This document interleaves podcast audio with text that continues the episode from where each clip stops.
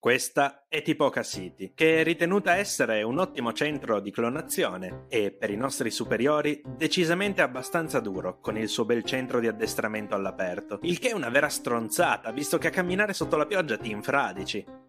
Tipoca City è meglio impostata della nostra prima struttura. Abbiamo resistito pochi mesi in uno di quei centri per truppe standard, dove, secondo i nostri superiori, avremmo ricevuto un addestramento adeguato. Loro sostengono che noi abbiamo qualcosa di più e che non sfruttiamo appieno il nostro potenziale, anche se lo scorso weekend abbiamo distrutto 200 droidi per riscaldarci ma questo ci arriviamo tra un po'. A Tipoca City abbiamo conosciuto Tarkin. I clonatori sanno che è molto vicino al nuovo imperatore e ovviamente, con simili collegamenti, lo vogliono assolutamente impressionare.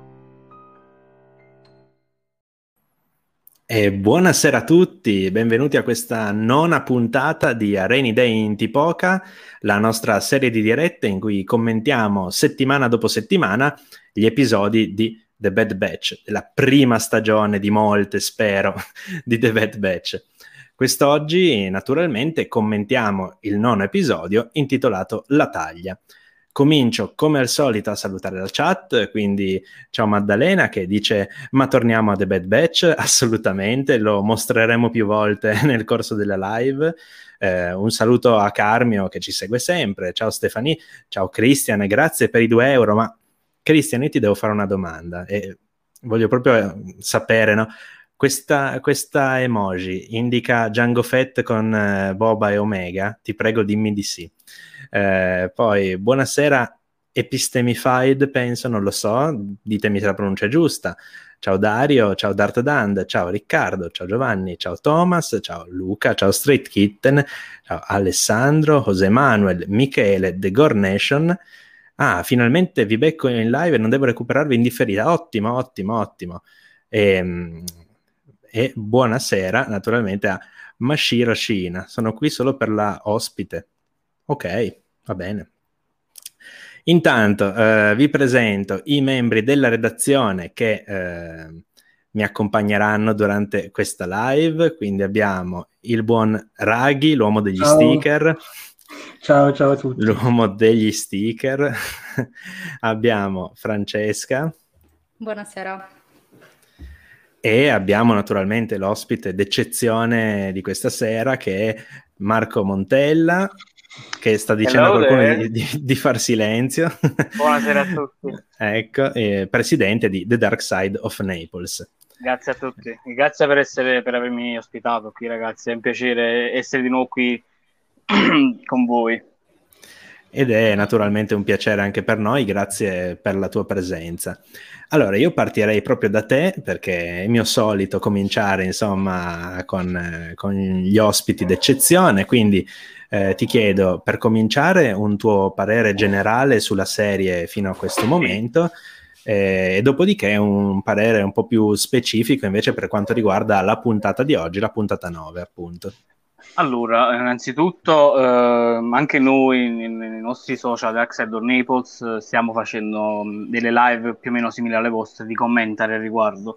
Ci sta piacendo molto, eh, sono dello stesso parere di tutti quanti all'inizio affermavano al riguardo di questa serie The Bad Batch, la serie di cui non avevamo bisogno, invece per niente perché si sta dimostrando invece una tra le serie più interessanti da un punto di vista di loro e di trama perché per me, vabbè io sono pro imperiale e lo, lo, ammetto già subito, ma vedere il cambio di gestione tra Repubblica e Impero così netto non è mai stato mostrato. In, qualcosina sapevamo grazie al fumetto di Vede, ma in, a, a, livello dettagliato, sia da un punto di vista militare che politico, non, non c'era mai stato mostrato, soltanto nelle Legends qualche storia, ma così dettagliato anche per quanto riguarda il cambio di guardia da cloni e, e Stormtrooper, ad esempio, è, è, una grande nota in merito alla serie.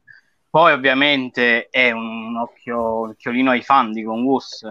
Eh, infatti, ironicamente la chiamano l'ottava stagione, giusto? Sì, per, per ovvie ragioni. Sì, sì. Li abbiamo conosciuti lì nel, nella settima, benché era un progetto già in, in presentazione da, da buon filoni come serie personalmente quindi Filoni sta uh, di nuovo mostrando le sue carte, mo mostrando Cad Bane a questo punto io mi chiedo a che pro se non riguardo quel fantomatico evento che tutti sanno, anche se dicono che in realtà sia già avvenuto, io spero eh, di no. Io temo Perché, di sì invece. Io, guarda, io mi auguro che venga eh, rifatto ex novo in modo molto più coerente nella serie perché Bad Batch ha tutte le carte per eh, presentarmi quella vicenda in maniera molto più coerente, molto più pulita come fa Filoni di solito, prende le sue storie in, in alfa e poi le, te le ripresenta adesso, essendo direttore creativo. Sì. Lasciatemi un po' il Kermit, fa un po' il cazzo che vuole, cioè, in maniera molto... Certo, certo. Poi sì. Per quanto riguarda l'episodio che, di questa settimana, mi ha lasciato sorpreso perché non mi aspettavo questo, questa diatriba tra, tra, gli stessi caminoniani, interessante questa, come non sappiamo del, di quest'altra rivelazione riguardante sempre Bobba, che poi penso andremo a, a indagare, non dico altro. Sì, non sì, sì, certo. Spoiler.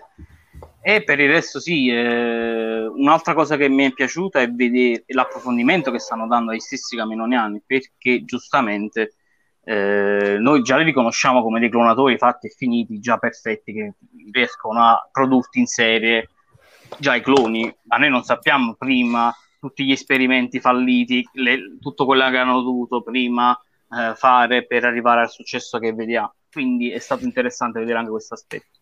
E poi per il resto, la nostra amata Bad Batch è, è, mh, mm, non si smentisce mai. Eh, sia Tech che ti fa il solito spiegone della situazione, sia sì. ovviamente Hunter che ormai è diventato un fratello maggiore padre per Omega e, e, e poi per il resto anche qua Breaker è stato un po' messo da parte giustamente per, per buoni motivi, ma è quella, quella, nota alla serie che è, fondamentale, quella, quella, nota ironica che ti riesce a far digerire tutto l'episodio in maniera molto più fluida, perché comunque va detto che Bad Batch ha tonalità molto più dark, molto più scura rispetto a un normale Clone Wars, questo mm-hmm. per chi è un po' più adulto fa, fa, fa piacere. Sì. Bene, benissimo. Allora, intanto eh, qua Carlo dice gli episodi 7, 8 e 9 sono qualcosa di spettacolare. Eh, sono gli episodi 7, 8 e 9 che ci meritavamo. E, e faccio ovviamente riferimento a, a, una certa trilogia che, vabbè, è venuta come è venuta, ma non, non parliamone adesso. Torniamo a The Bad Batch. Eh, devi sapere che il nostro tormentone dalla scorsa puntata, la scorsa puntata abbiamo usato questo banner eh, credo una cinquantina di volte, quindi... Eh, immagino. anche, anche, anche, oggi ho intenzione di, di ripetermi. Allora, intanto eh, Giovanni fa, not- fa, notare che è tornata la quota rosa, esatto, e proprio alla quota rosa adesso passerei la parola. Quindi, Francesca, ti chiedo le tue opinioni in merito a questo ultimo episodio. se hai qualcosa da aggiungere anche in merito ai precedenti, naturalmente sei la benvenuta.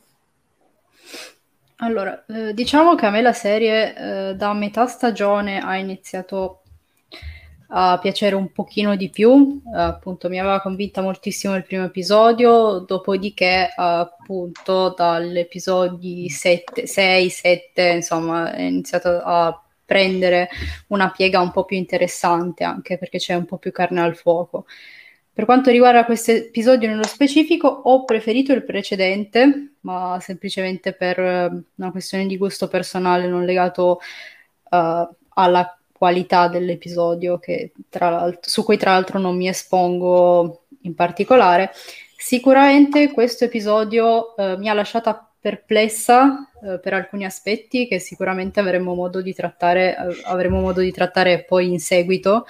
Uh, ad esempio sia la questione del clone alfa e del clone omega e di questa fantomatica purezza del codice genetico originale che mi ha lasciata un po' perplessa per, mm. per, le dinamiche, perché Omega non mi sembra per niente Django Fett eh, come tipo di, di, di clone, chiaramente. No, no, infatti. Poi eh, la diatriba fra gli stessi caminoani è interessante, mm, a questo punto sappiamo un po' di più eh, su quello che ha mosso la serie fino ad ora, quindi è più che altro appunto una diatriba fra i caminoani stessi che non sanno bene come gestire, almeno che hanno opinioni differenti sulla gestione di questo clone molto speciale. E, eh, interessante. È quello che mi aspettavo dalla seconda metà della, della serie, poi appunto, quindi sono ancora molto fiduciosa. Ottimo, ottimo. Eh, allora, intanto prima di passare la parola a Raghi, no? Michele dice anche oggi abbiamo sfottuto la sequel. sì, ma si fa, si fa in modo amichevole, naturalmente. Goliardico, lo, sì, è goliardico. a Jar Jar, dai ragazzi. Eh, esatto, lo sapete, lo sapete che... Ma sì, poi lo sapete che io adoro episodio 8, quindi insomma... Eh, Carlo, non rimanerci male, ecco, non rimanerci male. Ma torniamo a The Bad Batch. Eh, Raghi eh, do a te la parola, appunto. Eh, tu è la prima volta che partecipi a Rainy Day in Tipoca, quindi se vuoi anche dire la tua riguardo alla serie in generale, fai pure, sì. poi naturalmente addentrati nel, nell'episodio.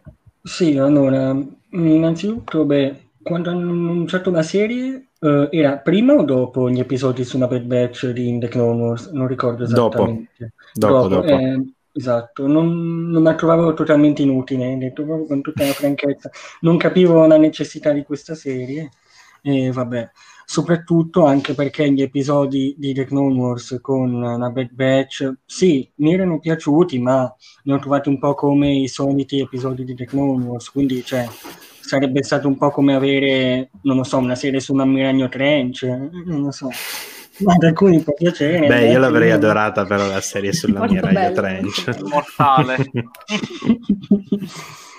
mm, però, detto questo, onestamente continuo a pensare che sia abbastanza... C'è una corsa di sgusci, esatto. C'è una gara di sgusci continuo a pensare che non sia utilissima per ora, perché poi magari tutto questo avrà un risvolto che, importantissimo che ora non sappiamo. Non ha, secondo me, quindi avrebbero fatto meglio, tra virgolette, a fare qualcos'altro. Però, avendola ora, devo dire che non è male, diciamo. La prima parte di, come ha detto Francesca, la prima parte di stagione mi aveva un po' fatto puzzare il naso, diciamo, tra virgolette a partire dal primo episodio, sì, perché mm, non mi esprimo. Però, vabbè, poi andando avanti, dopo ne ho trovati un po' noiosi, quello su Nanuna, quello mm, su mm, Sanyu Kamai. Sì. Uh, però devo dire che Mm, vuoi grazie a Fennec, che comunque sapevamo che sarebbe apparsa, vuoi grazie a Cat Bane, che onestamente non mi aspettavo perché pensavo fosse già morto e sepolto, mm. mi sta un po' risalendo la serie come in opinione, diciamo.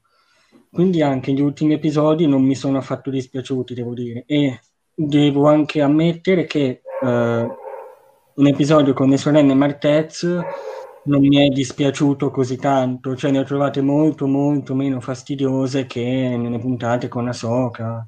Sì. Che un solo Quindi, episodio sì. basta e avanza esatto, ma avanza, avanza proprio. Però ne ho trovate Piloni, molto... maledetto. ne ho trovate meno noiose come personaggi proprio, anche meno, potremmo dire, più, più intelligenti come caratterizzazione, semplicemente. E un po' più Perché scaltre magari. Fo- fondamentalmente negli episodi di, di The Clone Wars era questo, che, cioè perché sembravano proprio nate il giorno prima, onestamente. Quindi qua mi sono sembrate delle vere criminali, tra virgolette, poi sono mm-hmm, semi-ribelli, sì. proto-ribelli, però diciamo. Quindi niente, vuoi che sia per i cameo o no, mi sta piacendo adesso. Ottimo, ottimo. Eh, dunque, allora mh, mm, arrivo a dire la mia, mi esprimerò naturalmente solo sulla puntata di oggi, perché insomma i miei pareri sulle scorse puntate potete recuperarli naturalmente nelle live precedenti, cosa che vi invito a fare. e qui piccolo momento, eh, mente ossessionata dal profitto. Eh, no, comunque, dunque, l'episodio di oggi, devo dire, è, cioè di oggi, di venerdì, che commentiamo oggi, devo dire, mi è piaciuto abbastanza, non molto, abbastanza però. Eh, l'ho trovato un po' inferiore rispetto al precedente, però tutto sommato mh, assolutamente gradevole. mm, trovato assolutamente molto interessante eh, che an- si andassero a esplorare un po' uh, le, eh, le, origini e i misteri che insomma eh, aleggiano intorno alla figura di Omega che devo dire in realtà hanno suscitato in me più domande che, che, risposte, quindi continuo a essere molto dubbioso su chi sia, sulle sue origini, sullo scopo per cui è stata creata, eh, però ho trovato molto intriganti appunto le informazioni che sono state fornite in questo episodio. Eh, mi è piaciuta, mi è piaciuta un, un sacco l'architettura di Boravio, eh, che è molto simile a quella di Cloud City. E adesso io ho la mia teoria personale per cui Cloud City era un'antica struttura caminoana. Nessuno me lo toglierà più dalla testa finché è non sarà. Parlo, eh, ormai. Sì, sì, sì, no, beh, è troppo, dai, troppo simili. Ormai sono assolutamente convinto che Cloud City sia un'antica struttura caminoana, poi riconvertita. Comunque, l'unica pecca forse è che ha avuto addirittura un po' troppa azione per i miei gusti. Nel senso che il, lo scontro tra Fennec e Cad Bane, stavo per dire Boba Fett, ma è un po' un lapsus freudiano. Lo scontro tra Fennec e Cad Bane mi è sembrato un po' troppo lungo, un po'. Poi non è non era assolutamente brutto da vedere, anzi questa serie dalla, dal punto di vista estetico è qualcosa di spettacolare, quindi è sempre una gioia per gli occhi. Però, insomma, avrei fatto a meno di un combattimento così lungo, ma è un difetto marginale, sia chiaro che non è una, chissà, quale, chissà quale lamentela, insomma, in merito. Um, eh sì, Michele dice: Ci stavano facendo annusare la morte di Bane ci è andato vicino almeno un paio di volte. Sì, sì, io mi aspettavo che morisse, onestamente dicevo, ma caspita, no, non può... Fatta bella figura Bane in questo... Eh sì, se le, prese, se le prese di brutto. E Michele appunto aggiunge, questo vuol dire che succederà. Eh, sono, sono convinto che Cad Bane ci possa lasciare la pelle in questa, in questa serie, sì sì. Se no perché... che pro introdurlo onestamente. E potrebbe essere per mostrarci non il duello a questo punto con Boba Fett, o meglio, non il primo, ma la rivincita. Potrebbe eh, essere la rivincita. Ci sarà nella trilogia originale, quindi per forza deve, deve, deve andare. Esatto, esattamente, esattamente. Sì, in ogni caso io prevedo un'uscita di scena molto eclatante. Sicuramente questo episodio sarebbe stato un po' sottotono come tipo di sì. di scena per Cad Bane, quindi io continuavo a dire no. Avevo paura perché io adoro Cad Bane proprio veramente, però mh, sarebbe stato veramente sottotono. Quindi a questo punto sì, spero di vedere una sua dipartita in uno scontro magari appunto nella rivincita ipotetica, quindi sì, perché il mm. passaggio mm. testimone deve succedersi, perché il Bobba deve, deve avere quella nomea, sì. quindi... E poi... Mm, e poi il fatto che sia stato inserito per la prima volta il nome di Boba Fett eh, comincia a puzzarmi di sua futura comparsa perché cominci a, a, tastare un po' il terreno, dici eh sì, si chiamava Alfa, ora si chiama Boba insomma, se lo incontrassero anche solo la prossima puntata, onestamente non, eh, non, non mi stupirebbe così tanto. Eh, detto questo, vedo il commento di Bruna. Quando a me piace tanto una puntata, Deboz non la trova così tanto fantastica. Eh, mi spiace. L'equilibrio. Eh, l'equilibrio, esatto, esatto. E eh, sempre Bruna dice: dal segno sulla testa di Cad sembra che il duello sia già avvenuto. Sì, difatti, io sono convinto, appunto, come dicevo prima, che sia la rivincita, quella che potremmo eventualmente vedere. Il duello, secondo me, è già avvenuto, non ce lo mostreranno mai, ma insomma, il duello, secondo me, c'è già stato.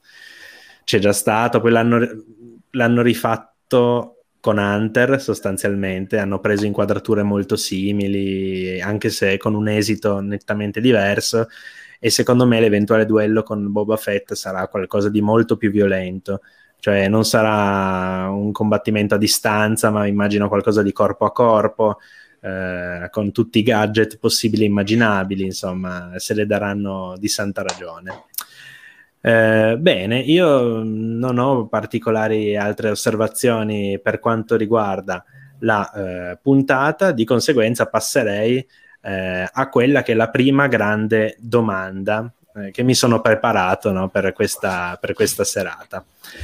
E allora, la domanda in realtà è una serie di domande legate a Omega. Io ve le lancio lì, poi ovviamente voi rispondete un po' secondo eh, il vostro flusso di coscienza, insomma. Allora, le domande sono: chi è davvero Omega in primis? No? Cioè, intanto, perché cioè, questa questione della creazione con il DNA inalterato di prima generazione a me puzza un po'. Appunto perché, cioè, diciamolo, eh, Django Fett è un uomo, tutti i cloni sono uomini, perché Omega n- no invece? Perché invece è una, è una ragazza? Bionda Questo... naturale, tra l'altro. S- apparentemente sì, a meno che non si sia portata la tinta a bordo della Avoc Marauder, apparentemente bionda naturale, sì, quindi insomma, intanto questa è la prima parte, no? Cioè, perché o- Omega è ok, ha un DNA puro di Django Fett, ma perché è diversa? Perché non si sa. Per quale scopo è stata creata? non lo sappiamo, almeno io vi pongo queste domande perché io onestamente faccio molta fatica a rispondermi. No, eh, anche appunto... perché se permetti, sì, sappiamo sì, sì. di Caminoniani, la stessa affermazione del primo ministro è fondamentale per proseguire nella fase 3 di cloni. Sì, ah, ah, sì, sì, quindi che potenzialità ha? Sì, il clone superiore, per creare il clone superiore, sì, sì. Quindi c'è qualcosa in più che non ci vogliono, far, non ci vogliono mostrare per ragioni vedute e anche di trama. Esatto. Come tutti quanti inizialmente, io in primis, avevo il sentore che ci fosse una sorta di... o di force user o in mm-hmm. quanto meno di qualcosa a livello empatico, mentale che sì, Omega ha. Perché si vede, se no, ma che pro. E di fatti l'ultima domanda di questa serie era, ma quindi Omega è sensibile alla forza, sì o no? Eh. Sostanzialmente lo chiedo tutte le puntate perché ogni puntata ci danno un po' degli indizi contrastanti, no? Cioè a volte Vero. ce la fanno sembrare eh, super eh, capace di, di compiere cose incredibili con il puro istinto, come io dico sempre, quindi apparentemente no? guidata dalla forza, altre volte la mostrano particolarmente eh, in difficoltà, no? però sempre in momenti in cui deve in qualche modo concentrarsi, in cui ha degli ostacoli, delle distrazioni. E adesso questa storia del DNA a me comunque non, non la racconta giusta. Quindi passo la parola a te, Marco. Sentiti libero di dire qualunque cosa ti ah, passi guarda, per la mente riguardo alle origini di Omega per me sì, ha questo sentore di force user perché oltre per il fatto che benché hanno messo loro non è modificato, ma comunque il sesso è diverso, quindi una sì. modifica, un input ci è stato dato a Omega. Sì, Ora sì, poi confermarmi di, di, dicendo anche di prima generazione, quindi suppongo che abbia più o meno la stessa età di Boba, se non la stessa. Dovrebbe sì, a questo punto aver 13 anni, sì sì. Eh, anche la scelta del nome da Alfa e Omega Filoni è sempre un artista in queste, in queste scelte mm-hmm. e ti fa supporre appunto Omega anche come un piano finale stesso dei Caminoniani ed è perché eh, stesso loro ne vogliono, voglio approfittare e la cosa interessante il Nala sì perché secondo me ha un coinvolgimento emotivo che un coinvolgimento ah, puramente professionale che comunque i camminani sì. li abbiamo conosciuti, pensano soltanto a progredire nelle proprie ricerche e cercare di essere quanto più efficiente possibile. Visto sì, anche la, sì, sì. la prossima loro messa in funzione perché l'impero giustamente poi avvierà il progetto Artiglio Guerriero, che poi tra l'altro non so se avete visto, questa per una piccola parentesi, eh, i titoli dei prossimi episodi. Sì, sì, sì interessanti. Sì. Eh, quello che mi incuriosisce è War Mantle, ma anche Rescue on Rylot. E là sì, penso che già sappiamo chi potrebbe comparire, quindi eh, tanta eh, roba. Diciamo che per quanto riguarda i Caminoani, la mente è ossessionata dal profitto, che è uno dei nostri, dei nostri inside joke, insomma, abbiamo lo sticker di Watto eh, che dice la mente è ossessionata dal profitto. Solo eh, Bonnie. Esatto, no, ma è bello esatto. perché i caminoniani ci hanno fatto comprendere che loro non lavorano solo su Camino, cioè non hanno lavorato solo su Camino, anche su altri sistemi. e, e questo non, non, l'avrebbe detto prima di questo episodio. No, è, no, no. è importante come... quindi quanti altri segreti custodiscono i camminoniani che l'impero sì. ancora non sa e che quindi in Bad Batch probabilmente stesso Palpatine un attimo aguzerà la vista e dirà mm, ma qua succede qualcosa che non so, meglio farmi andare a vabbè, capite il riferimento futuro sì, a cosa, sì, sì, a cosa esatto. alludo. Quindi... Ma infatti io penso che non sia un caso che sia The Mandalorian sia in qualche modo The Bad Batch stiano alludendo, insomma, mandando, esatto. lanciando dei riferimenti a, questa, a questo grande piano che probabilmente era in moto da decenni in qualche modo. In qualche modo. chissà come, chissà come Palpatine tornato. Fatelo esatto. bastare. esatto, esatto. Mm, tra l'altro qua vedo alcuni eh, commenti. Allora, dove sono, dove erano Ok, appunto Alessandro chiede i nomi alfa e omega, che sono la prima e l'ultima lettera dell'alfabeto greco, avranno un significato particolare. Io per il momento mi sono dato questa spiegazione. Alfa, ossia Boba, è il primo clone della prima generazione, perlomeno così credo, e Omega è invece l'ultima clone di questa prima generazione. Io originariamente mi aspettavo fosse l'ultima clone della, dell'otto di cloni modificati, cioè della Bad Batch. Evidentemente no, perché appunto lei è di prima generazione e la Bad Batch non lo è. Infatti, paradossalmente, lei è più vecchia della, della Bad Batch. Ah, dovrebbe avere un anno, un anno o due in più. Sì, dovrebbe avere un anno o due in più del, del, del resto della Bad Batch. Eh, dopodiché Michele chiede un clone force user così ben fatto 50 anni prima per poi arrivare a quella mummia mobile di Palpatine. Ecco, allora io a questo, a questo proposito direi farei un'osservazione, ossia l'ho già fatto tante volte nel corso di queste live perché poi a me piace battere sempre sugli stessi punti. Eh eh, noi sappiamo che un anno dopo la proclamazione dell'impero, gli impianti di clonazione di Camino vengono occupati dall'impero e chiusi. Io immagino che i caminoani facciano una brutta fine, perché non li abbiamo mai più visti poi. Quindi presumo che facciano un po' la fine dei geonosiani, di tante altre specie che vengono sterminate e fatte fuori dall'impero. Sappiamo che l'impero non è particolarmente amichevole nei confronti degli alieni, anzi, anzi, nutre un certo eh, razzismo, una certa xenofobia nei confronti eh, degli alieni. Detto questo, mi immagino che magari i caminoani, subodorando quello che sta succedendo, possano in qualche modo eh, distruggere o nascondere i dati relativi alle loro abilità di clonazione, no? e che quindi l'impero riesca a impossessarsi solo di una parte di queste tecnologie che apparentemente in tutta la galassia hanno solo i caminoani, eh, ricordiamocelo, perché eh, sono solo loro i clonatori, finora, non, non ne abbiamo mai visti altri. Quindi, insomma, eh, immagino che possa essere qualcosa del genere. Mm, del resto, vediamo anche che la tecnologia, come faceva notare Carmio, la tecnologia nella base abbandonata dei caminoani su Boravio è molto avanzata anche per quella che è la tecnologia dell'impero, cioè molto banalmente hanno eh, gli schermi touch in una base probabilmente abbandonata da decenni se non secoli, no? Mentre l'impero ancora vent'anni dopo avrà i tastini ovunque, no? e anche questo secondo me un po' fa capire quale sia la superiorità tecnologica caminoana.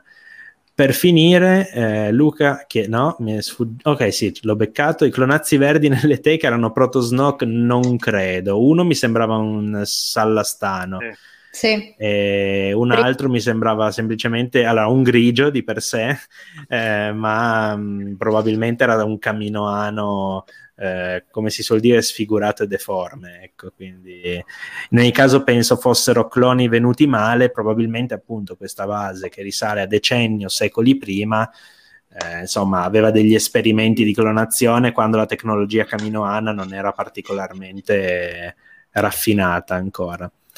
Ehm, allora, qua CF arriva a gamba tesa, chissà come Town Wii è tornata, torna a studiare. Ecco, torna a studiare. CF, no, non penso che tornerà. Direi che purtroppo è morta e sepolta, ma lascio la parola adesso a Francesca, perché io ho già parlato abbastanza.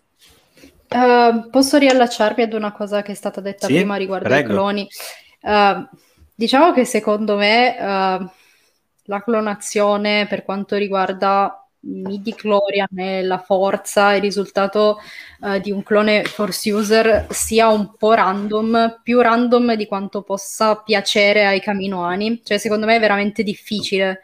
Sì. Perché può anche entrare effettivamente in gioco il volere della forza, che non ti dà proprio la certezza al 100% che un clone sia adatto. Poi, tra l'altro, c'è anche da dire che Palpatine probabilmente cerca un certo tipo di clone, perché adesso, ok, allora Omega potrebbe essere un force user, però alla fine noi vediamo in The Mandalorian che cerca un essere che si suppone essere assolutamente superiore per quanto riguarda la sensibilità alla forza, quindi probabilmente cerca anche dei corpi con caratteristiche ben precise, quindi con statistiche diciamo elevate. Adesso io Omega se venisse fuori che sì, è un force user, non mi aspetto sia assolutamente uh, dotatissima sotto quell'aspetto. Cioè, secondo me è tranquillamente un force user standard o anche un po' meno, mm-hmm. magari. Non sono sicura a questo punto sia un force user. In ogni caso, uh, secondo me, eh, il fatto che a Boba Fett sia stata assegnata la lettera alfa appunto perché è il primo però poi Omega potrebbe essere o l'ultima di una serie di esperimenti oppure anche semplicemente l'altro clone, la controparte di Boba Fett, a cui hanno dato questo nome così un po' simbolico. In ogni caso, eh, sull'identità di Omega, a me non vengono in mente troppe teorie sul perché lei sia una, una femmina sostanzialmente sia anche diversa un pochino come, connota- cioè come caratteristiche. Sì. La cosa che mi viene in mente è che possa essere una copertura, appunto, quello è un esperimento a parte, non così tanto ufficiale. E quindi, dato che lei non risulta ufficialmente, almeno un clone, non vengono fatte troppe domande e lei è una bambina su camino, che poi alla fine è particolare, cioè è strana lo stesso, lo stesso la cosa, però potrebbe essere appunto una copertura. E uh, a questo punto immagino uh, sia un esperimento più uh, legato a Nala Se che alla Masu di per sé e alla Repubblica. Immagino sia più sua Omega, mm-hmm. dato anche Immagino il legame che abbia, poi vabbè, hanno questo copricapo simile entrambe, quindi magari ha questo rapporto un po' particolare, ambiguo con questa bambina, per cui sì, è l'esperimento, ma è anche un po' la proprietà, se vogliamo, magari potrebbe anche essere un esperimento, anche un po' una figlia, se vogliamo, qualcosa del genere. Quindi non, uh, non so. Uh, secondo me potrebbe anche essere solamente ci ha abbandonato. Una... Eh, speriamo torni. Sabotaggio a Botan sì. dell'ultimo Sì, sì no, il sabotaggio no, delle comunicazioni può voler dire solo una cosa, l'invasione. eh, ok, eh, dicevi? Uh, non mi ricordo. No, comunque sì. Ho perso. No, comunque più o meno quello che volevo dire l'ho detto. Okay. Su questo... Ok, oh, in, attesa, in, attesa, del buon Raghi io eh, eh, comincio a leggere qualche commento, vedo che si sta collegando da, dalla regia. Eh, Raghi, scrivi in chat privata se per caso poi ci vedi, ci senti, insomma, sei così so se rimetterti a schermo o meno. Ok, ci vede, ci sente, ma noi non vediamo lui. Tornando... Uh, mi sentite almeno? Sì, sì, ti sentiamo, ti sentiamo. Ok, allora posso dire chissà come Raghi è tornato. C'è una piccola invasione in corso, mi sa. No. Ah, eh, vabbè, vabbè, dai, almeno ti, ti, ti sentiamo. Oh no. ti sen- Ma che cazzo? ok, ok. Bene, sempre il bello della diretta. Nel frattempo... Facciamo una roba, raghi, io ti muto finché non hai finito. ok, uh, ok, facciamo così, va bene. Allora, intanto leggo qualche commento. Epistemified, quando l'impero farà fuori i caminoani, vedremo un crossover tra Star Wars e Mary Poppins con Van Dyke a capo di un esercito di spazza camin. Ok, allora banniamo, perfetto. Ho Poi... sentito freddo anche a 30 gradi in questo Sì, momento. sì, sì, esatto. C'è stato questo brivido lungo, la, lungo la, la, spina dorsale, veramente. Tremito. Sì, un tremito nel, non nella forza, però. Eh. Eh, poi eh, Federico dice: Direi che per ora possiamo considerare Omega come la sorella di Boba. Eh, sì, una sorella gemella, come dice CF. Il problema è che Boba non considera nessun altro come suo fratello o sorella. No, esatto. Esatto. Eh, poi Omega, mamma di Rey, no, no. Vi... Allora, vi faccio... devo fare subito, devo fare già il guastafeste con il conto per l'età. Allora, 32 più 15 47, ok, di sicuro non è la mamma di Ray perché l'avrebbe avuta a 47 anni e in episodio 9 che vediamo Ray a 6 anni tra l'altro, quindi i genitori con 6 anni in più non ha di sicuro 53 anni. Ma vabbè, momento guastafeste terminato. Um, Andrea dice una cosa che condivido, sono sicuro che se dovesse essere sensibile alla forza, Palpatine non ne sia a conoscenza, almeno non ancora.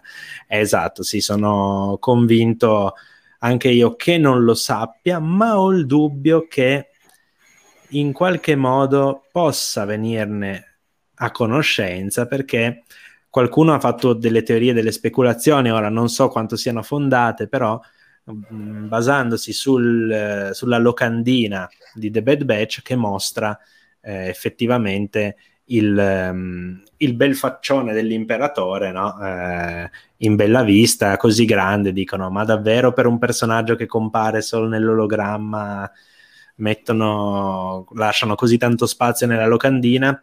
Potrebbe essere in realtà, però non lo so, mm, non so onestamente come schierarmi riguardo a questa teoria.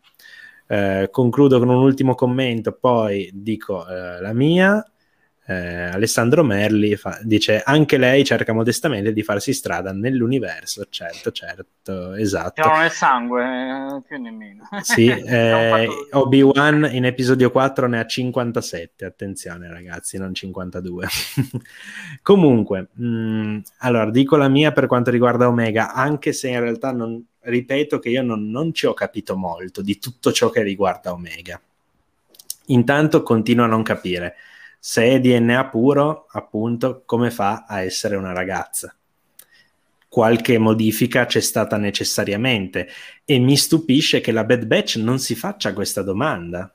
Cioè, lo stesso Tech, che ok che finché non, le cose non sono palesi non te le dice, perché no, eh, abbiamo visto che non dice mai nulla, lui sa tutto ma non dice mai nulla. Quindi magari... informazioni per, per così esatto, le può... Esatto. Esatto, distilla le informazioni proprio per fare un favore allo sceneggiatore, no? Esatto. È Filone eh... che ti sta parlando attraverso te. esatto, esatto, così, no? esatto. eh, ok, dovremmo forse vedere Raghi, vediamo tutto buio, Raghi, eh, su Exegol. Non so perché si è diventato tutto buio. Allora, rimettiamo, rimettiamo squadra che vince sperando non si cambia comunque eh, Raghi da Exegol in diretta eh, benissimo il nostro corrispondente allora dicevo poi lascio parlare te naturalmente sì, sì. Raghi dicevo che per quanto riguarda Omega appunto io non capisco cioè qualche modifica ci deve essere stata necessariamente e non mi, non mi capacito di come Tech non faccia menzione cioè è una caratteristica talmente evidente no? che qualcosa dovrebbero dire in merito, invece non lo dicono. E quindi questo non fa altro che alimentare i miei dubbi in merito. Detto questo, ehm, qualcuno, ho letto in questo weekend, no, pensava, eh, ma se è una copia perfetta di Django Fett, posto che non lo è, è ok, eh, non, ehm, non può essere sensibile alla forza ma in realtà no, perché non dipende dal DNA. dipende dai midi-chlorian, che sono dei microorganismi presenti nel sangue, non nelle cellule. Quindi non, non, non è, il tuo DNA non è diverso in teoria se sei sensibile alla forza da, da quello del, di un tuo clone, ok? Poi eh, ci addentriamo in territori un po' eh, in terreni accidentati, come mi piace dire, eh, però... Le, le fan theory canonizzate di Star Wars, perché sì, sì, sì, sì, sono un po'... Un po', problematici però... anche quelli, sì, sì, ma tutto quello che riguarda, eh, diciamo, il lato fisiologico della forza, ecco, è un pochettino problematico in Star Wars. Eh, forse meglio, cioè, oddio, l'hanno anche già tirato fuori in The Mandalorian eh, con la storia del fattore M, quindi non mi stupirebbe se di nuovo eh, citassero i midi-chlorian. Però, boh, eh, c'è, c'è, comunque qualcosa che mi sfugge riguardo Omega, riguardo no, la sua creazione. una cosa volevo dire, sì, giusto prego, prego. Lasciamo parlare, sì. Visto che sono effettivamente cloni esatti, però io intenderei più cloni come se fossero una, una nascita. Eh, beh, mi permetto di parlare perché sono scienze naturali, quindi un po' di genetica la mastico. Sì. Eh, si parla quindi però di fecondazione quasi assistita perché non, ha, non, presenta alterazioni, però noi sappiamo che il sesso è dato da una mutazione casuale dei cromosomi, proprio per quanto Star Wars possa essere accuratamente scientifico e puntualmente quando vuole essere accurato caga fuori dal vaso esatto. sì, sì, sì. al riguardo quindi secondo me riguarda più la questione del sesso che sia appunto una, una mutazione casuale a questo punto lo giustificherebbe ancora di più rispetto a un qualcosa sì. di prestabilito e beh, poi la serie ne, ce lo dirà però credo che forse proprio perché come hai detto tu prima si parla di copia esatta però se è una copia esatta, quindi lo puni più da un punto di vista di, una, come se fosse una vera e propria nascita, non no? qualcosa in provetta, ci può stare quindi la, la, mutazione casuale e quindi il cambio di sesso. Mm-hmm. Eh, cosa che per Boba non è accaduto, eh, perché è un 50 sì. e 50 per quanto riguarda la genetica. Sì, sì, sì. Allora, sì, eh, riguardo all'accuratezza scientifica in Star Wars ricordo sempre la rotta di Kessel in meno di 12 parsec eh. che originariamente era intesa come una misura di tempo, diciamo, e invece sappiamo che il parsec è una misura della distanza, ma vabbè, è stato un po' retconnato alla meno peggio, insomma, in solo. Eh, poi Michele qua dice Debots basta nasconderti, leggici la sceneggiatura che ti è arrivata due mesi fa dal Lucasfilm Story Group. Eh no, mi spiace, ma la corrispondenza con Emily è privata. ehm, dunque, sicuramente Tech pensa che tutti si siano già fatti questa domanda e si siano già dati la risposta. Esatto, e anche Luca dice ha già capito tutto, ma nessuno gli ha fatto le domande corrette, o meglio, nessuno gli fa mai domande a parte che domande si devono fare le, insomma, i Bad Batcher, è un clone modificato, la modifica del sesso. Apparentemente, però io rimango... C'è quella frase nel secondo episodio, ragazzi, che eh, Kat eh, dice che tutti i cloni no, hanno uno scopo e chiede qual è lo scopo di Omega e non si sa. Non si sa. Eh, poi... Mm-hmm se non è ereditaria la forza ma dipende dai midi-chlorian perché Rey ha il suo potere. No, in realtà può dipendere dai midi-chlorian ma essere ugualmente ereditaria eh, perché adesso so, mi sto addentrando però potrebbe secondo me tranquillamente essere ereditaria, cioè i midi-chlorian li puoi trasmettere eh, no? In, adesso non so come ma penso si possano trasmettere tranquillamente non tramite il DNA ma boh che ne so. No, ma è, secondo me è la forza che ha una famiglia preferita. Chiaramente, sì, anche, anche gli Skywalker, quindi, quindi, decide così. Sì, sì, sì, sì, sì. Eh, texta zitto finché qualcuno non gli chiede di parlare, poi dà una scusa per non aver detto nulla, come per il chip. Sì, sì, sì, assolutamente vero. E intanto facciamo parlare adesso il nostro imperatore Raghi, no? La galassia ha udito una misteriosa trasmissione, una minaccia di vendetta nella voce di Raghi. Prego Raghi, allora riguardo a Omega, insomma... Ah, sempre una domanda di prima.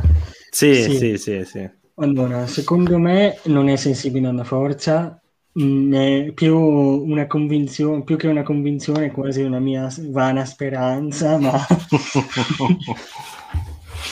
diciamo che c'è un'altra serie con un bambino slash bambina, se si rimane a forza, con il papà adottivo, barra fratello adottivo, barra zio adottivo, che non la può comprendere, la può comprendere, ma non la può comprendere per altre ragioni. Mm, beh, anche basta, cioè, onestamente. Quindi, sì, secondo me è più probabile che abbia delle capacità innate o in quanto clone di Django Fett, oppure in quanto clone in realtà modificato, ma in qualche modo meglio della Bad Batch, potremmo dire, perché mm-hmm. alla fine per partire da lei, uh, volendo ottenere un clone superiore, qualcosa di particolare non dovrà avere, e tranne genoma, non proprio genoma, però ma il DNA originale di Django Fett, che sì. poi non è nemmeno quello. Quindi secondo me potrebbe anche essere, azzardo una teoria, che la Bad Batch sia stata creata partendo da lei. Ah, Magari, addirittura. Perché io pensavo che fossero dello stesso lotto, però se adesso scopriamo che non è così, potrebbe essere che i caminoani abbiano trovato qualcosa di diverso in lei, magari non riuscendoselo a spiegare, o magari è mm, nel cambiare il sesso al, al clone sì, ha provocato qualche modifica. Ha provocato sì. qualche modifica e non hanno deciso di sfruttare queste modifiche per creare una batch. Potrebbe anche essere, non lo so.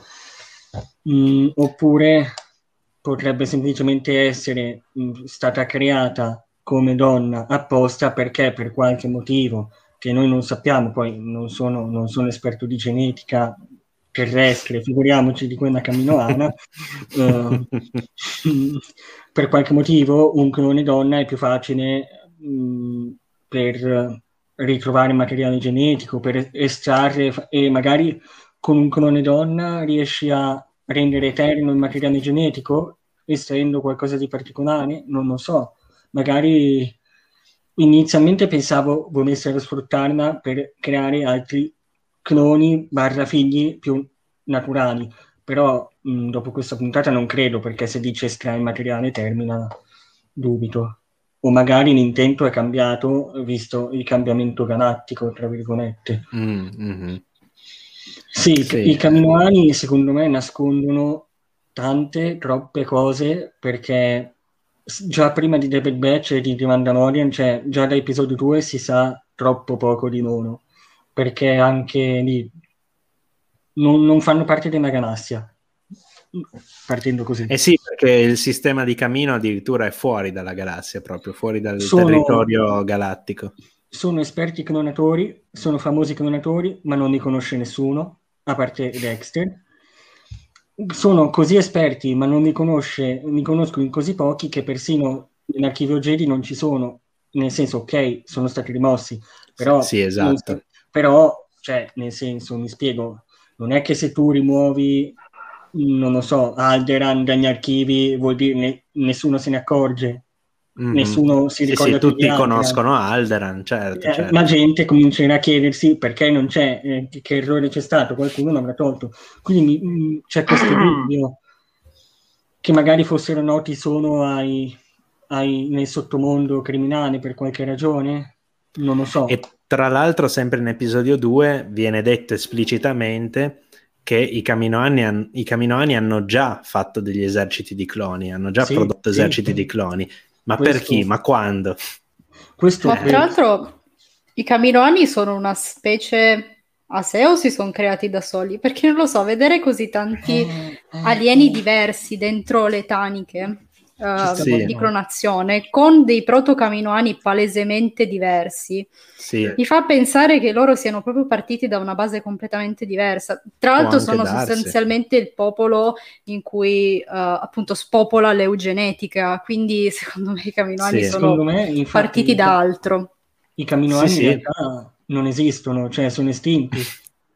In realtà quelli che vediamo sono cloni, o figli di cloni o cloni di cloni perché mi è sembrato stranissimo che appunto si veda nel, come si chiama, nel, in vitro, non so come dire. Sì, sì, sì, nel, sì, nel, esatto. sì, sì, nella vasca di clonazione, sì. Perché eh, c'è questo caminoano lì, quindi non clonavano che, solo altre specie. Che tra l'altro è molto stessi. diverso eh, da, dai caminoani, cioè è palesemente un caminoano, ma ha un aspetto comunque molto diverso. Cioè, magari è poco si, chiara la faccenda. Si modificano ogni generazione di caminoano, migliori qualcosa di quella precedente, fino a raggiung- tentare di raggiungere la perfezione.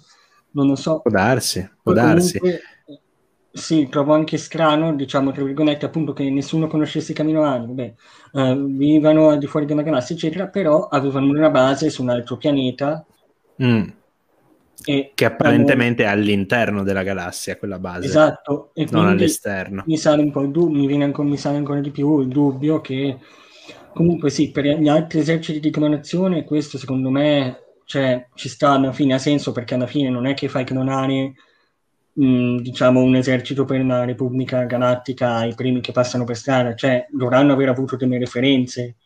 Quindi sì, sì. ha senso, cioè. Sì, sì, sì, sì. E qua Federico eh, allora, dov'è? Eccolo, eh, dice sono una specie a sé mi risulta, almeno da Legends. Se non ricordo male hanno migliorato geneticamente la propria specie dopo il disastro climatico di Camino. Ecco, sì. vedi, potrebbe... Tra l'altro fa ridere perché Camino, cioè i Caminoani hanno prima il sistema il pianeta acquatico, poi quello gassoso, manca solo una base su Mustafa e una su Shoturun e hanno tutti gli esatto. elementi. sì, e, e, qua sempre Federico dice sempre Legends erano noti ad Art Plagueis decenni prima eh, dell'ordinazione insomma dell'esercito di cloni. Sì, mm, eh, effettivamente devo dire sarebbe molto interessante s- sapere qualcosa sulla loro storia, sul loro passato, anche perché adesso che comunque abbiamo un canone in cui c'è sostanzialmente un canovaccio eh, sconfinato per quanto riguarda il passato della galassia, no? Potrebbero tranquillamente inserire della lore caminoana e qualcuno ha, ha, ipotizzato, lo vedevo anche prima nei commenti, parlava di un impero caminoano no? che poi è decaduto, non sarebbe neanche male, insomma, a me interesserebbe sapere un po' di più eh, di questa loro e anche di questo poi loro isolazionismo eh, ai margini della galassia, anzi fuori dalla galassia, che anche quello se avevano delle basi nella galassia, come mai? Eh, no, non, non, non, ce non, ce le hanno più adesso.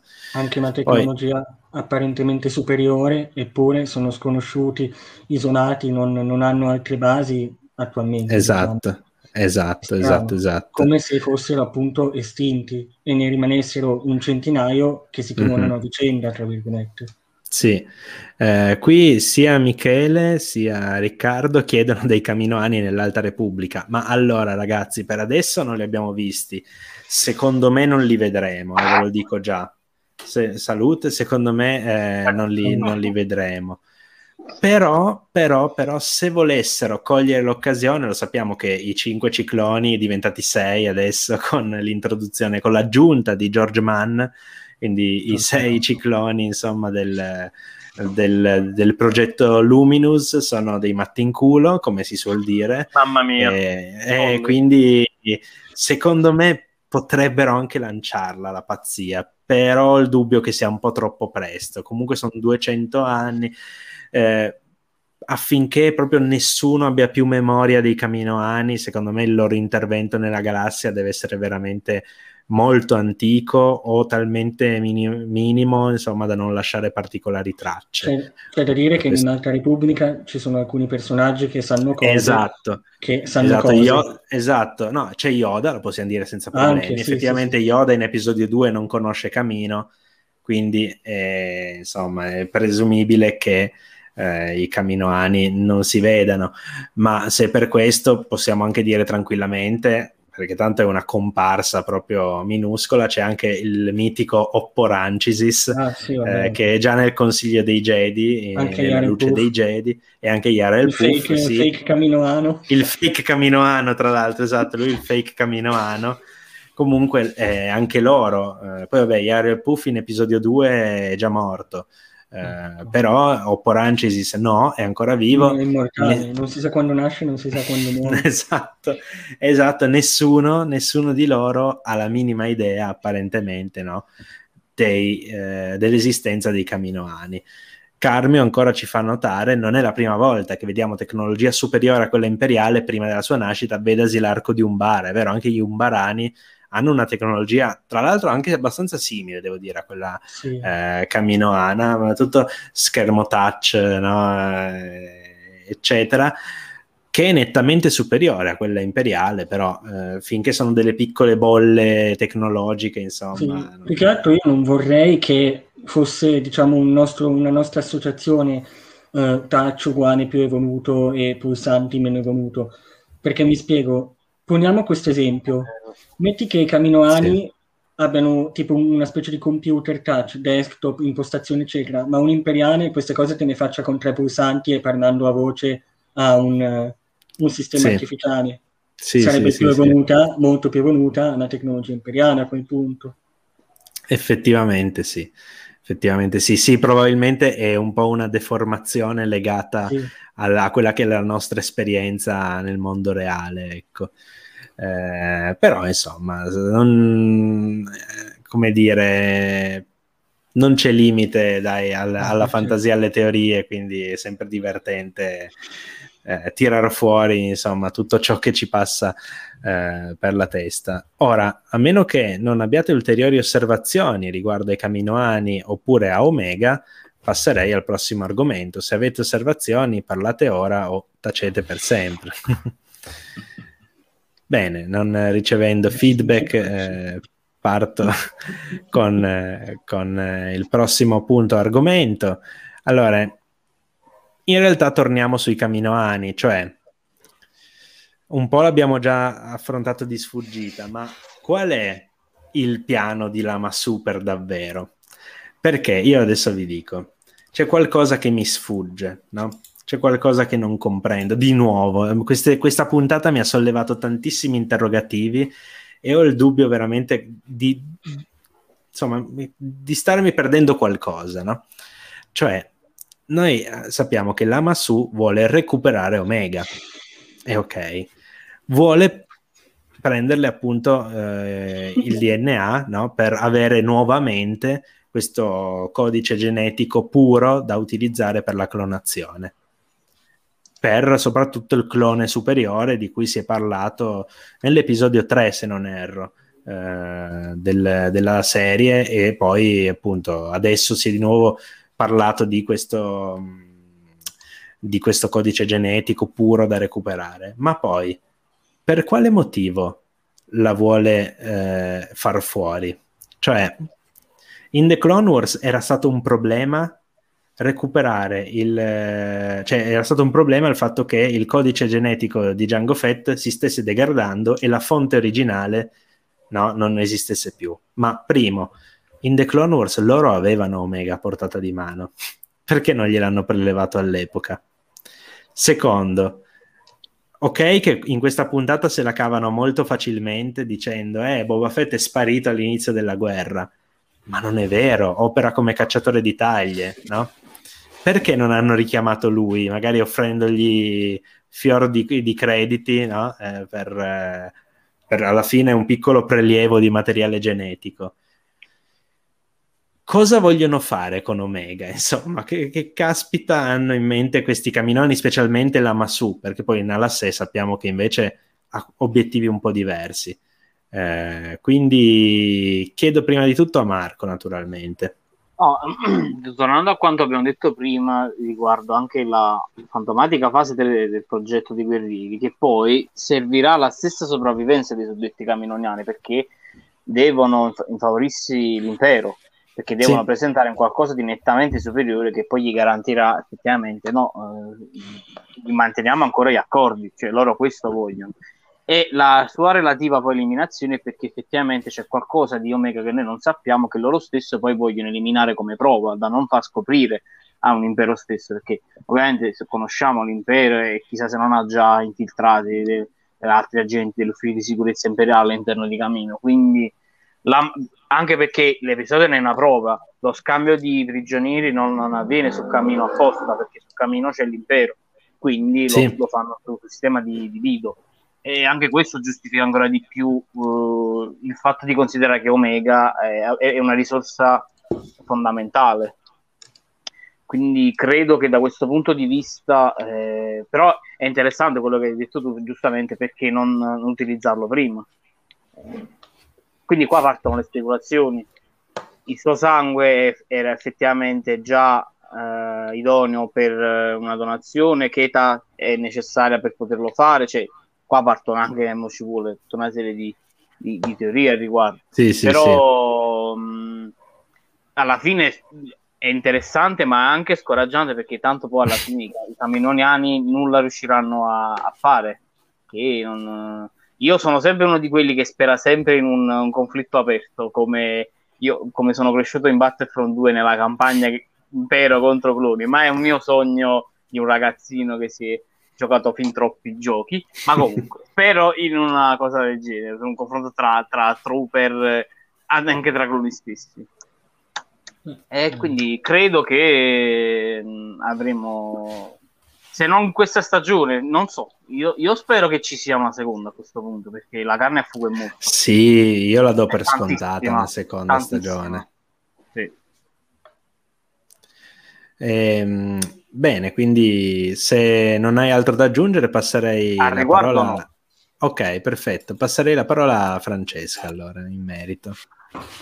Uh, sì, diciamo che uh, io vo- vorrei tanto non fosse una semplice svista per quanto riguarda la questione di Omega che è già a disposizione dei Caminoani precedentemente. A questo punto uh, posso immaginare che Omega... Mh, adesso io devo fare una domanda perché c'è una cosa che forse mi sono persa. Tech mm-hmm. sì. ha analizzato i dati di Omega o ha analizzato Omega? Dovrebbe aver analizzato il suo DNA proprio. Quindi in teoria... Se non, non ho capito ha... male quello che dice nella puntata, dovrebbe aver analizzato proprio il suo eh, DNA.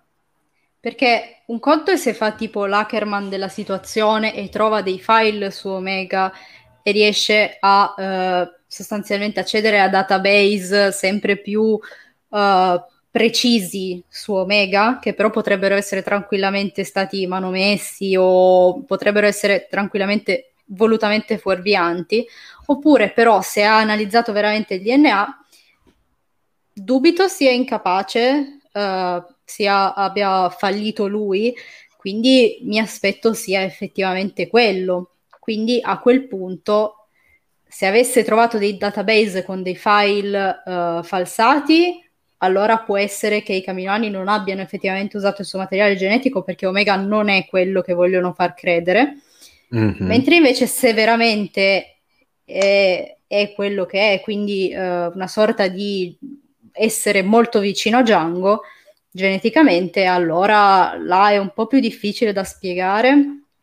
Può essere, non si capisce per cosa l'abbia resa uh, una donatrice non idonea durante quel periodo, cioè no, non mi vengono teorie più che altro. Mm-hmm. Uh, è anche vero che essendo una serie scritta in, cons- in corso d'opera, io, io, vorrei tanto che non sia stata scritta sperando che la, le persone non si rendano conto di questi buchi, ma uh, eh. spero così non sia, ecco, uh, spero di no. Mm-hmm.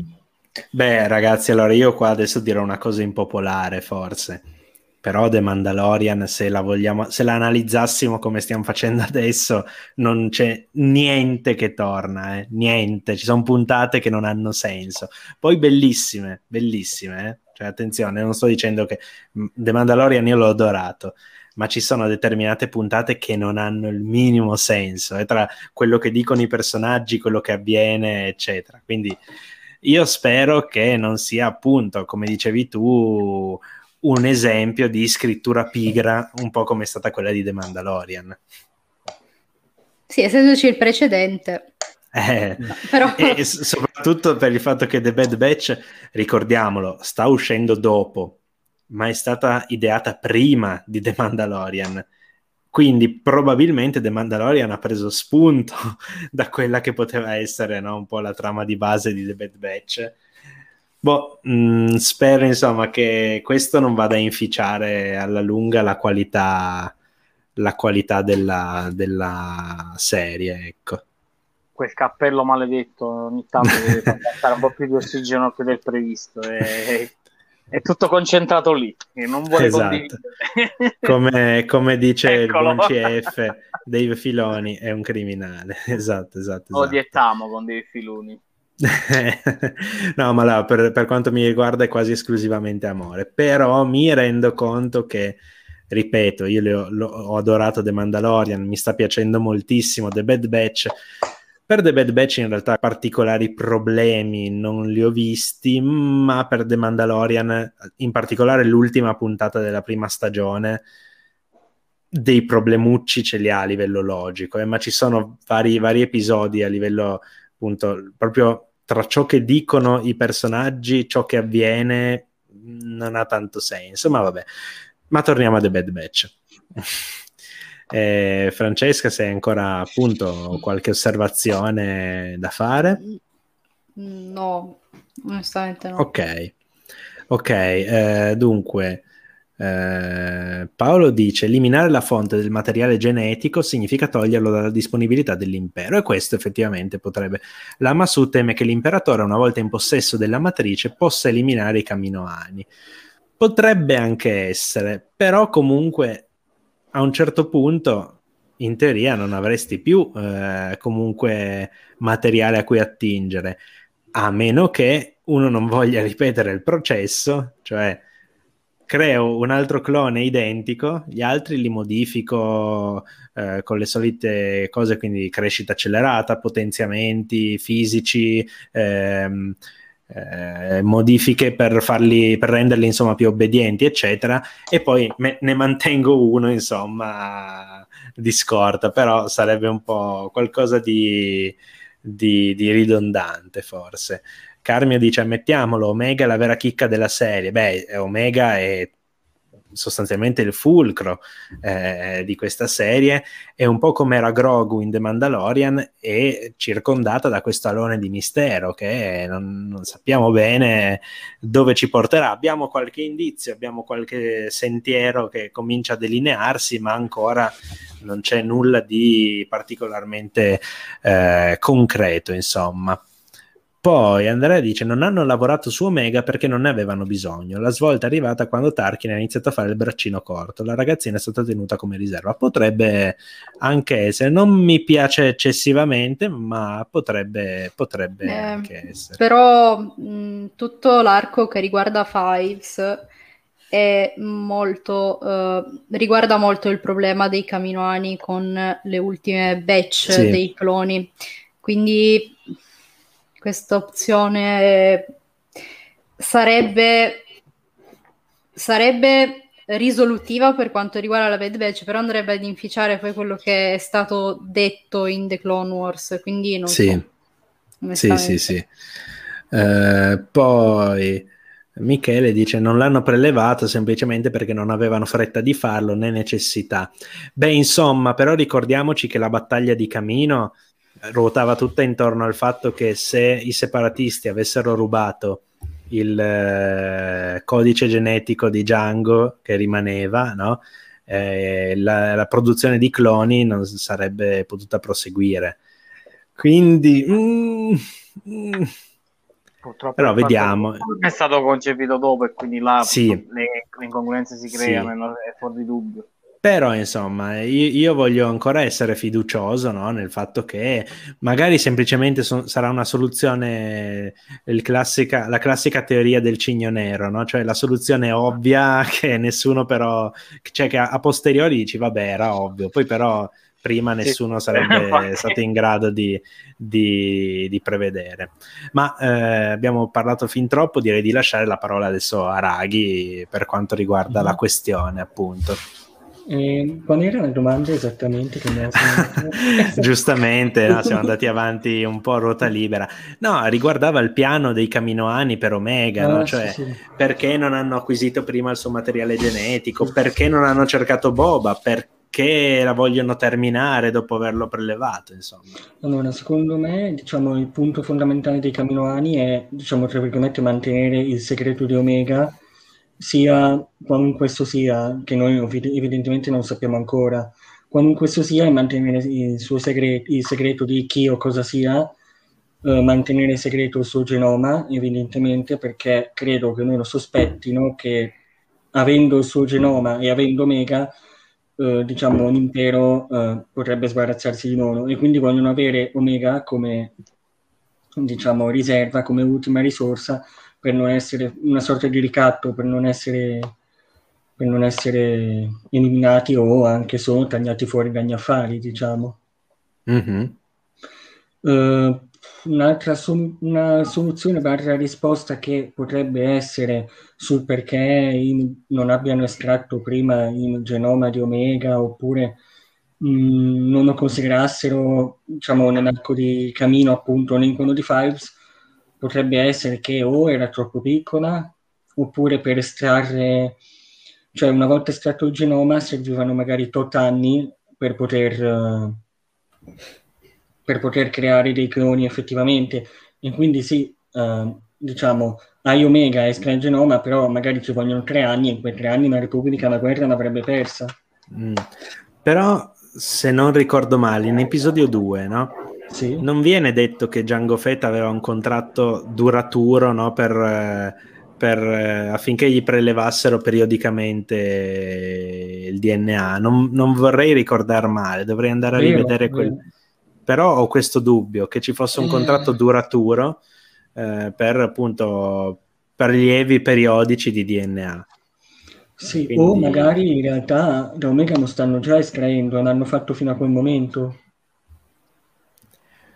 Mm, però so. apparentemente, con, cioè no, dicono proprio alla, nella terza puntata dicevano proprio eh, il materiale genetico di Django mm. Fett continua a degradarsi, quindi sì, un eh, è un po' complicato, oppure come io sono convinto di questa cosa qui che lei abbia qualche particolarità tale che o il suo genoma è così perfetto che potrebbe non deteriorarsi, oppure è così perfetto che potrebbe, diciamo, essere duplicato senza che i duplicati abbiano un deterioramento. Mm-hmm. E in, que- in, eh. in, quel senso sarebbe il clone perfetto.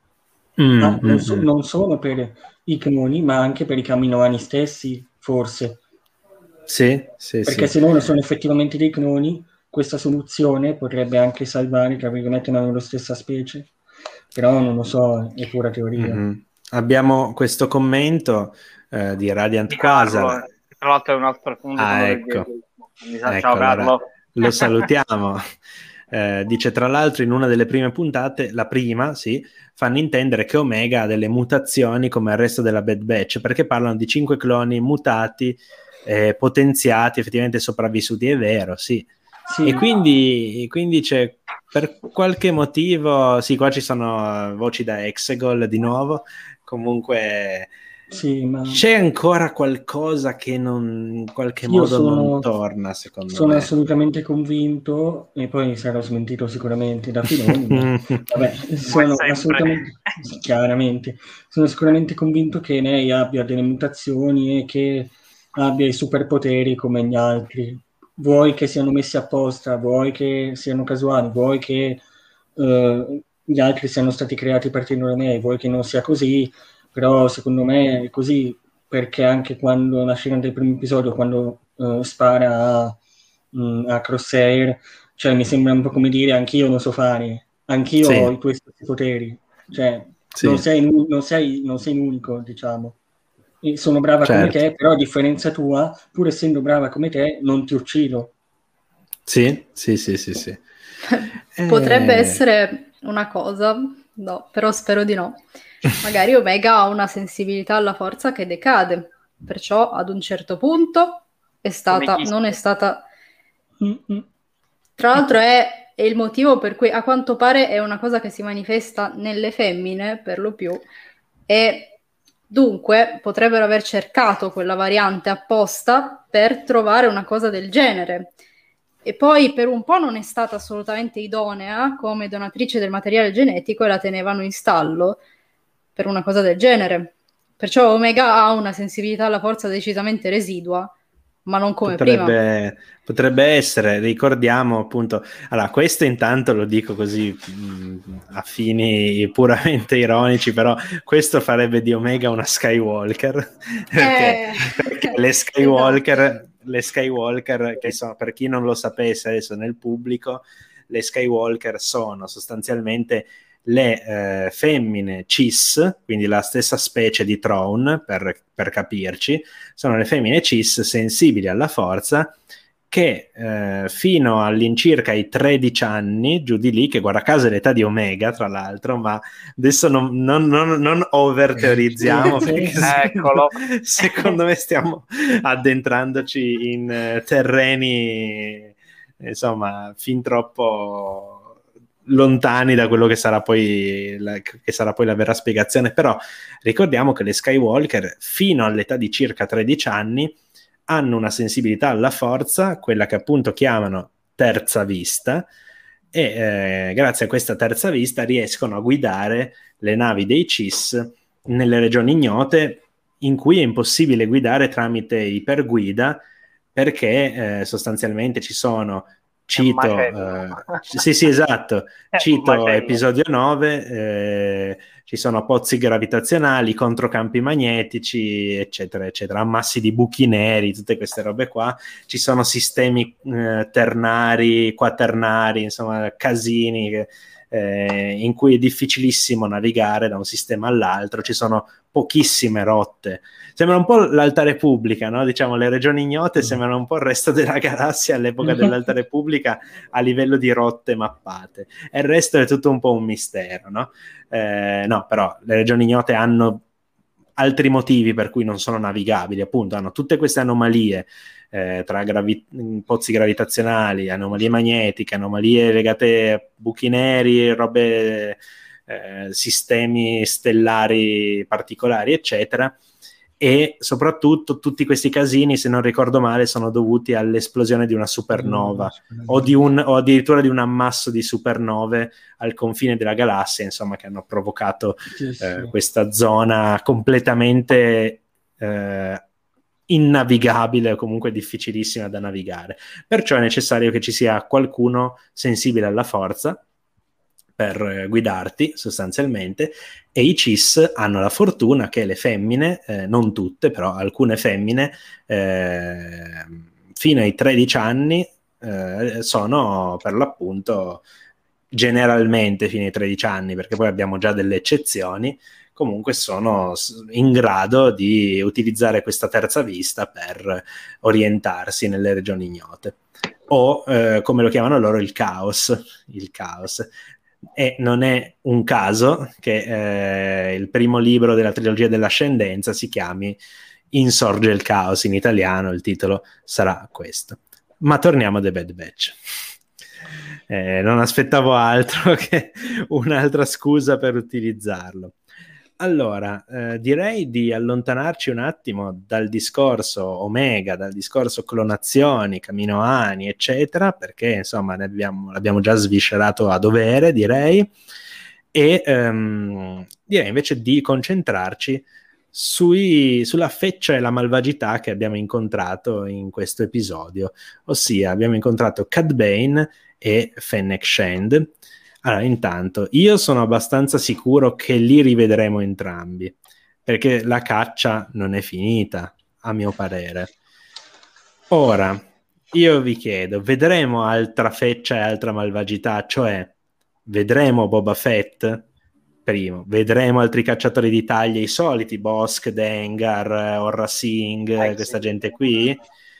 E ehm, per, per finire, vedremo una guerra dei cacciatori di taglie ante litteram. Naturalmente sempre la parola a Marco e poi si procede in senso antiorario. Beh, sì, eh, perché poi la cosa interessante dell'episodio è stata quest- vedere questo scontro di filosofie di cacciatori di taglie e di generazioni di cacciatori di taglie, perché Cad Bane appartiene a tutta eh, al periodo che intercorre nella prequel, e appunto con la sua nomea dei migliori cacciatori di taglie, si scontra con una nuova promessa di questo campo Sì, che già conosciamo e- ed è bello vedere entrambi il proprio stile di combattimento che adottano. E infatti in questo scontro ogni mossa non è, non è data a caso, ognuno ha una propria strategia, Cad Bane ovviamente il solito eh, western cowboy senza macchia e qualsiasi sì, mezzo sì, ha, ha, per risolvere la situazione lo usa. Fennec Shand invece oltre che avere una mira infallibile ovviamente è coerente a, a stessa all'attrice che interpreta di sì. quindi con una, un'abilità all'arma bianca e alle arti marziali notevole. Io, eh, per quanto mi riguarda, spero di incontrare, cioè di, voler, di vedere qualche altro membro della Scam in Villani perché Boba Fett è il personaggio più coerente. Perché io credo che o- oltre qua una piccola parente, in Bad Batch è la serie perfetta per vedere anche altri cloni. E, chi meglio sì. di Boba Fett si incasta perfettamente. Parlando di altri cloni, ovviamente menzioniamo Wolf e Gregor. Ma Boba Fett è quello più coerente in tutta questa vicenda e quindi sì. la fantomatica rivincita spero me lo auguro se non qui a questo punto che, che siamo stati in, in, live action a maggior ragione ma comunque and- andrà mostrata perché è fondamentale Abbiamo Temuera Morrison che, gi- che, girerà da qui il resto dei suoi giorni, insomma, facendo che... Boba Fett, Rex, Cody e tutti i cloni possibili e immaginabili. Poi è bello vedere il Fennec Shen che invece si porta benissimo l'età come l'attrice, lei già sì, sì, sì, a 60 è più vecchia di Bob, ma re- Bob in realtà sembra il contrario, ma comunque sì, sì, sì, in, in Star Wars sappiamo l'età è relativa. E lo, lo, e quindi poi come, come, vi, come villani, beh, io spero sempre, oltre che Bosco, anche in Embo. Non mi, non mi dispiacerebbe sì. di rivedere sì. il buon Embo che sappiamo fino a Aftermath, ma poi sì, sì. non si sa più certo. nulla. Eh, mm, ma anche qui... Dengar, appunto, sappiamo Dengar. poi che in episodio 9 c'era Dengar eh, sotto le spoglie di Rotgar Deng. Rotgar Deng che, che abominio, mamma mia, mi fa pensare, sì, però sì, però è coerente perché Rotgar, qua abbiamo la parentesi, perché Dengar man mano che passavano gli anni lui modificava il suo corpo, quindi... Sì. Sì, sì, sì. Anche in Aftermath c'era il riferimento a Dengar che eh, veniva appunto, c'era forse era Mercurial Swift l, che, la, che, lo affrontava e gli diceva che appunto lui stava invecchiando, era più lento, i riflessi meno pronti e infatti poi vediamo che in episodio 9 lui ha fatto tutti gli impianti possibili e immaginabili diventando eh, poi più una macchina, ecco per, esatto. per, citare, sì sì sì sì, esattamente. Eh, no, ce n'è comunque di cacciatori di taglie che potremmo vedere teoricamente molto interessanti, devo Beh, dire, personaggi Lucus e 4 Lomo potrebbe essere l'occasione come il G88 sì. cioè ci sono, ce ne sono di... sì, sì, come far vedere già hai fatto vedere un poco Bib Fortuna vi far vedere Jabba non, non, sarebbe male. No esatto esatto. Poi io spero colgano l'occasione di mostrare ripeto anche questo è uno dei punti su cui sto premendo da inizio, da inizio serie eh, dimostrare l'artiglio del crate che eh, sostanzialmente la banda di Boba Fett. Eh, il nome ufficiale in italiano non è mai stato tradotto, però si chiama Artiglio del Crate, questa, questa banda, è appunto è composta da Boba Fett, Bosk, forse Embo, se non erro, eh, c'è forse Raz Lazzi, eh, Razzi, sì, ai Singer, sì, comunque tutti quelli lì, quelli che vediamo nell'apprendista del lato oscuro, se non erro, dovrebbero sì. essere quelli, Anche tutti quelli. Del treno. Sì, sì, sì, sì, sì, sì, sì, sì, dovrebbero essere loro. Comunque sarebbe interessante appunto vederli. E, e poi ovviamente il duello il, la rivincita tra Boba Fett e Cad Ma perché se non ci metti scene western in Star Wars non è Star Wars, è, eh, là, è d'obbligo, cioè quale, quale migliore scena? Sì, sì, lo dicevamo proprio anche la scorsa settimana, no? che Star Wars ha, ha, due, ha due, fondamentali eh, caratteristiche, quello di essere una fiaba nello spazio, ma di essere anche un western nello spazio. Sì, sì. E, bene, Francesca, in merito appunto a una possibile guerra dei cacciatori di taglie, a chi potremmo vedere, chi non potremmo vedere, insomma. Uh, sì, a questo punto io direi che però mh, ci stiamo avvicinando più verso la seconda metà, quindi ci sono Sì. diversi aspetti da toccare. C'è l'aspetto imperiale che per adesso c'è stato veramente poco e quindi eh, bisognerà dare spazio anche a quello. A questo punto io mi aspetto anche che Crosshair abbia magari anche qualche modifica lui stesso, dato- data la condizione in cui Mhm. versa in seguito all'episodio precedente è questo. Sì, non è messo Eh, tanto bene, in effetti. No, mm, poverino. Eh, in ogni caso, io eh, mi aspetto più eh, di vedere, sì, magari il sottobosco criminale relativo a Boba Fett, perché a questo punto non è casuale la menzione del personaggio, io me lo aspetto proprio. Eh, e ehm, quindi sì, magari appunto la combriccola eh, relativa a lui. Bisogna anche eh, spiegare che cosa lo ha allontanato così tanto dai Caminoani, perché effettivamente adesso mh, Boba Fett ha anche un po' lui la mente ossessionata dal profitto, magari è comprabile per una certa Eh, cifra e quindi bisogna spiegare il perché sia così lontano e inapprocciabile. Eh, può esserci una spiegazione psicologica? Sì, perché effettivamente lui non è troppo, eh, non gli fa troppo piacere essere un, un clone, se vogliamo, avere questi Esatto. mille fratelli, queste migliaia di fratelli. E, mh, quindi ci sarà sicuramente quell'aspetto da toccare. Poi mi viene da dire che magari forse non nella prima stagione, ma nella seconda, io mi aspetto un- il personaggio di F- Fennec un pochino più esplorato, anche perché è abbastanza carismatica. Devo dire che non è un, cioè, è un Eh, personaggio che mh, il suo ruolo quando compare lo fa, tra l'altro anche a livello di carisma tiene tranquillamente testa a Cat Bane, che vabbè, è- siamo proprio a vette allucinanti, però comunque anche lei si difende.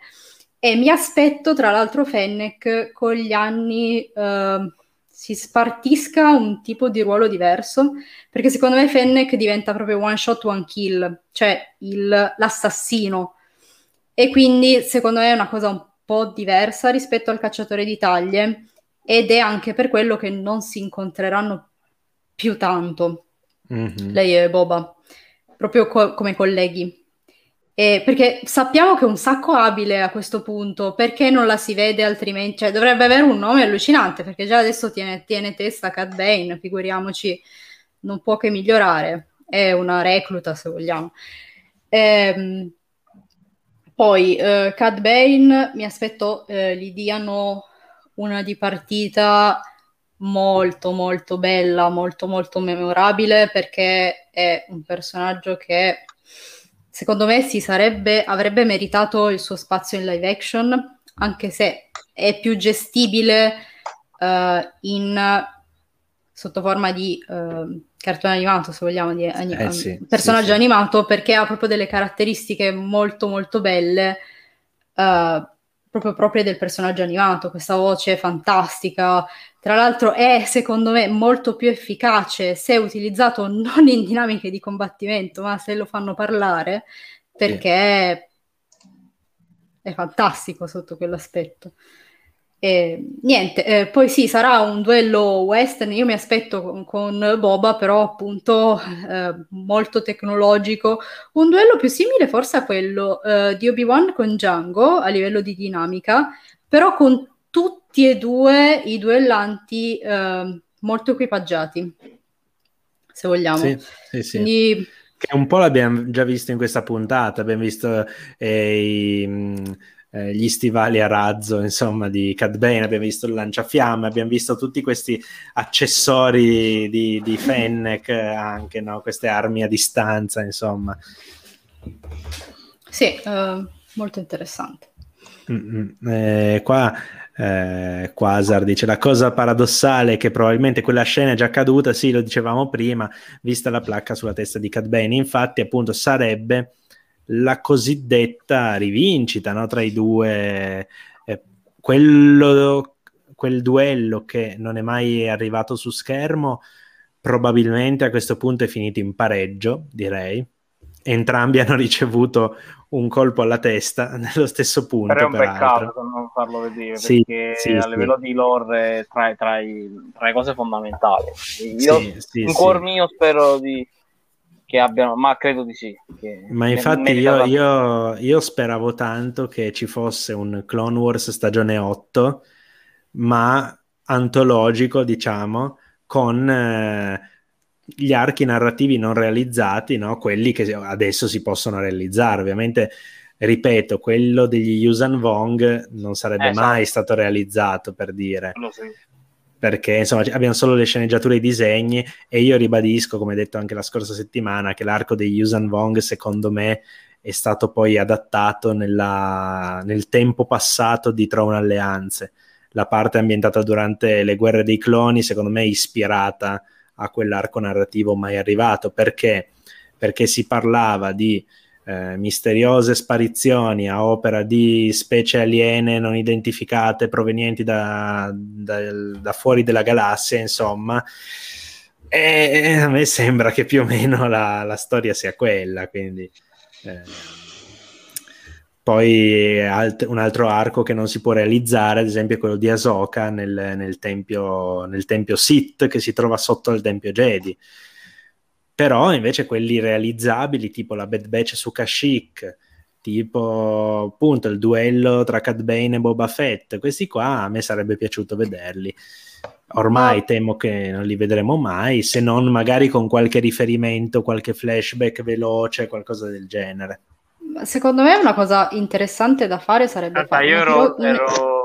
No, scusami, dico una cosa dopo. No, no, no, eh, ho visto che hai tirato fuori un libro molto interessante. No, sì, io, io sì. volevo che quelle cose venissero raccontate qua. Vero, vero, anche io speravo. mi sono inca... Ah, e hanno perso un'occasione, hanno perso un'occasione. Dovevano farlo, non l'hanno fatta e vabbè, lasciamo vedere. Hanno, purtroppo io temo che per qualche motivo ci sia in qualche modo qualche direttiva che proibisce di recuperare quei... perché a questo punto mi pare inspiegabile. Cioè, la settima stagione di The Clone Wars, che è stata bellissima, eh, per carità, ma dico, veramente era un così grande problema farla tipo da 16 o da 20 episodi anziché da 12 e aggiungerci altri due archi. Esatto, le, le, vicende del cristallo vengono comunque considerate eh, canoniche perché si trovano sì. nell'Atlas, quindi la verità sta nel mezzo, possono sì, tranquillamente sì, riprendere e riadattarle.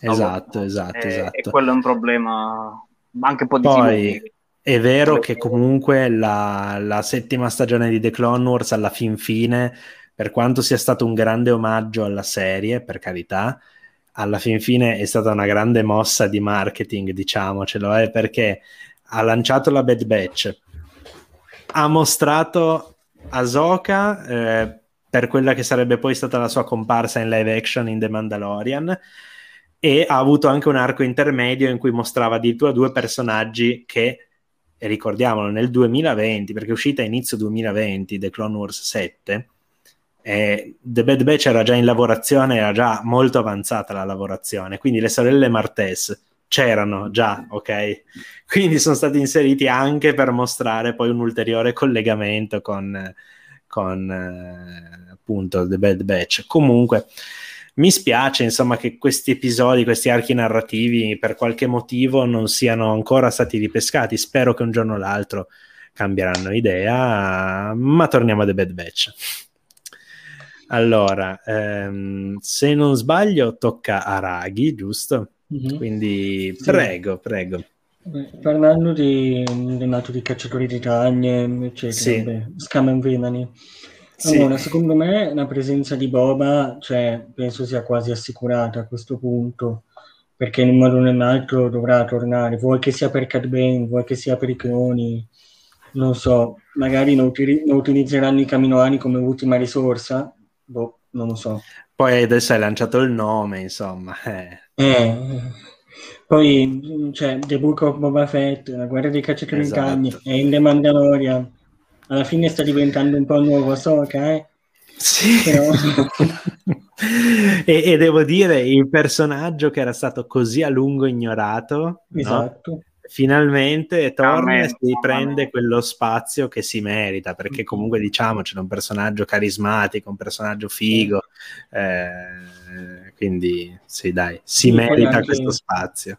Un personaggio comunque nella, della trilogia originale alla quale sono riusciti a dare un background, tra virgolette, inaspettato nella sì. sequel, cioè nella prequel. Nella, sì, sì, certo, certo. Nella prequel, quindi... Cioè, sì. chi si sarebbe mai aspettato che fosse il clone di un altro cacciatore di taglie? Quelli che in realtà è tra l'altro con armatura uguale. E, sì, per Cad Bane e Fennec, vabbè, cioè, secondo me anche loro ritorneranno sicuramente perché non avrebbe senso che non ritornino. Semplicemente, mm. non, sì, perché sono entrambi su, meca- su, una, um, su una di Omega, uno per un motivo, uno per un altro, vabbè. Quindi se si affronteranno ancora tra di loro non, non lo so, non, non, non, saprei dirlo, però in qualche modo sicuramente torneranno a cercare di uh, prendersi Omega. Uh, Io devo dire merito, scusa se ti interrompo, sarebbe comunque interessante vedere proprio le due guerre dei cacciatori di taglie in parallelo, no? perché mm. comunque avremmo tra luglio, agosto, settembre, ottobre ancora eh, il crossoverone, mm. questo maxi evento. Devo dire, probabilmente l'evento fumettistico più ambizioso finora eh, per quanto riguarda Star Wars. Eh, questo maxi evento, la guerra dei cacciatori di taglie, in cui c'è davvero chiunque.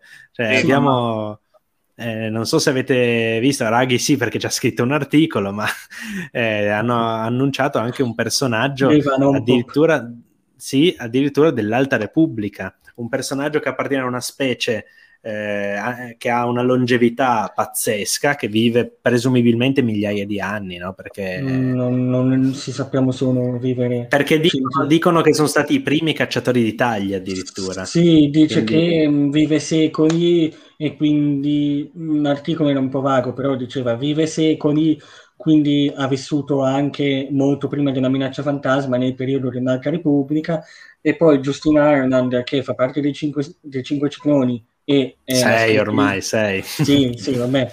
Ehm, è una scrittrice del primo one shot che è quello su Jabba the Hutt, che è quello dove per la prima volta apparirà appunto Deva, ha detto di tenere per tutti gli appassionati dell'Alta Repubblica di tenere un occhio di riguardo, fare attenzione alle prossime pubblicazioni con Deva. Quindi vuoi che venga introdotta, tra virgolette, attualmente per poi essere riproposta nel passato? Eh, penso di sì a questo so. punto. Comunque, nella caratterizzazione del personaggio sappiamo non essere una cacciatrice di taglie da diverso tempo, ma ritornare mm. in quel momento a fare quel lavoro. Sì, sì. Ma, Casualmente ma... tutti arrivano in quel momento lì, tutti alla caccia di Ansolo. Jabba, sia lei che Jabba che hanno vite secolari, giusto proprio in quel momento Jabba, magari conoscendola da secoli, ma non è che puoi tornare ora? Sì, sì, arrivo sicuramente. ah, se, sì, se, c'è sì, Ansolo, sì, non torno. Esatto. Ma, ma no, comunque, sì, sì, esatto. Carmia ci dice tornate a The Bad Batch. Certo. Comunque, eh, appunto, finisco quel breve inciso che poi così breve non è stato. Che mi piacerebbe vedere queste due guerre dei cacciatori sì. d'Italia in parallelo, quella in grande stile nei fumetti e una magari anche solo più in piccolo con 4-5 cacciatori che si anche solo in un episodio, un episodio in cui se le danno dall'inizio alla fine, insomma, no? Eh, non mi dispiacerebbe, non mi dispiacerebbe. Un'altra cosa, come aveva detto prima sì. Francesca e come avevamo detto in pre-live, secondo me succederà qualcosa a Fennec che la farà smettere di essere una cacciatrice di taglia, ma la porterà ad essere una serial killer, un'assassina, perché infatti in The Mandalorian non ci viene presentata come una, una cacciatrice di taglia, ma ci viene presentata come un, un'assassina su commissione. Sì, d'altronde sì. spero anche che la serie sia l'occasione per farli incontrare perché tu arrivi Mandalore che loro già si conoscono quindi probabilmente qua sì, potrebbe avvenire sì. il incontro potrebbe sì ma spero non vada a retconnare in diretta la guerra dei cacciatori di taglie a livello fumettistico mm. perché cioè, sarebbe un po' imbarazzante perché adesso io non so se, se, quel numero è già uscito o meno ma c'erano dei rumor c'erano delle voci di corridoio secondo le quali Fennec e Boba Fett sarebbero stati avversari durante questa guerra di cacciatori. Non so se poi sia stato confermato perché adesso eh, i numeri so. dell'ultimo mese me li sono un po' persi, insomma. però c'era questo, questa voce di corridoio appunto secondo cui eh, Fennec e Boba Fett saranno avversari nella guerra dei cacciatori di taglie. Quindi giustamente uno dice ma come? Vederli poi magari alleati no? In The Bad Batch anni prima forse No, ma secondo me potrebbe succedere una cosa del genere. Ci sono Cad Bane e Fennec che hanno un conflitto di interessi, poi arriva Boba, si scaglia contro Cad Bane e Fennec ne approfitta per fare gli affari sì, sì, perché sì, è così. Alla fine è un personaggio un po' così adesso. Quindi boh, magari, potrebbe succedere magari, qualcosa del genere. Magari smette di essere una cacciatrice di taglie e diventa un'assassina proprio perché fallisce una missione di prendere Omega.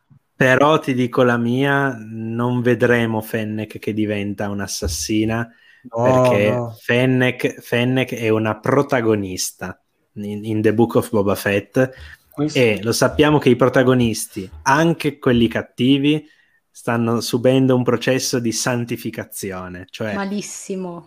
Questo... Eh, lo so, però è così. Non presenteranno sì. mai al grande pubblico un personaggio protagonista eh, che è veramente cattivo fino, no, a, fino no. in fondo. No, cattiva no, però cioè, in Star Wars alla fine è un assassino su commissione, ma in realtà non era cattivo, cioè fa... uccideva, uccideva, uccideva i malvagi. Sì, sì. Ah, beh, ok, dai, allora No, in realtà sì, era, una giustiziera, era una giustiziera. Solo io. alla fine Boba era una braguagliona, dai, su via. Qualche marachella in gioventù. Ha fatto poi. anche cose buone. Eh.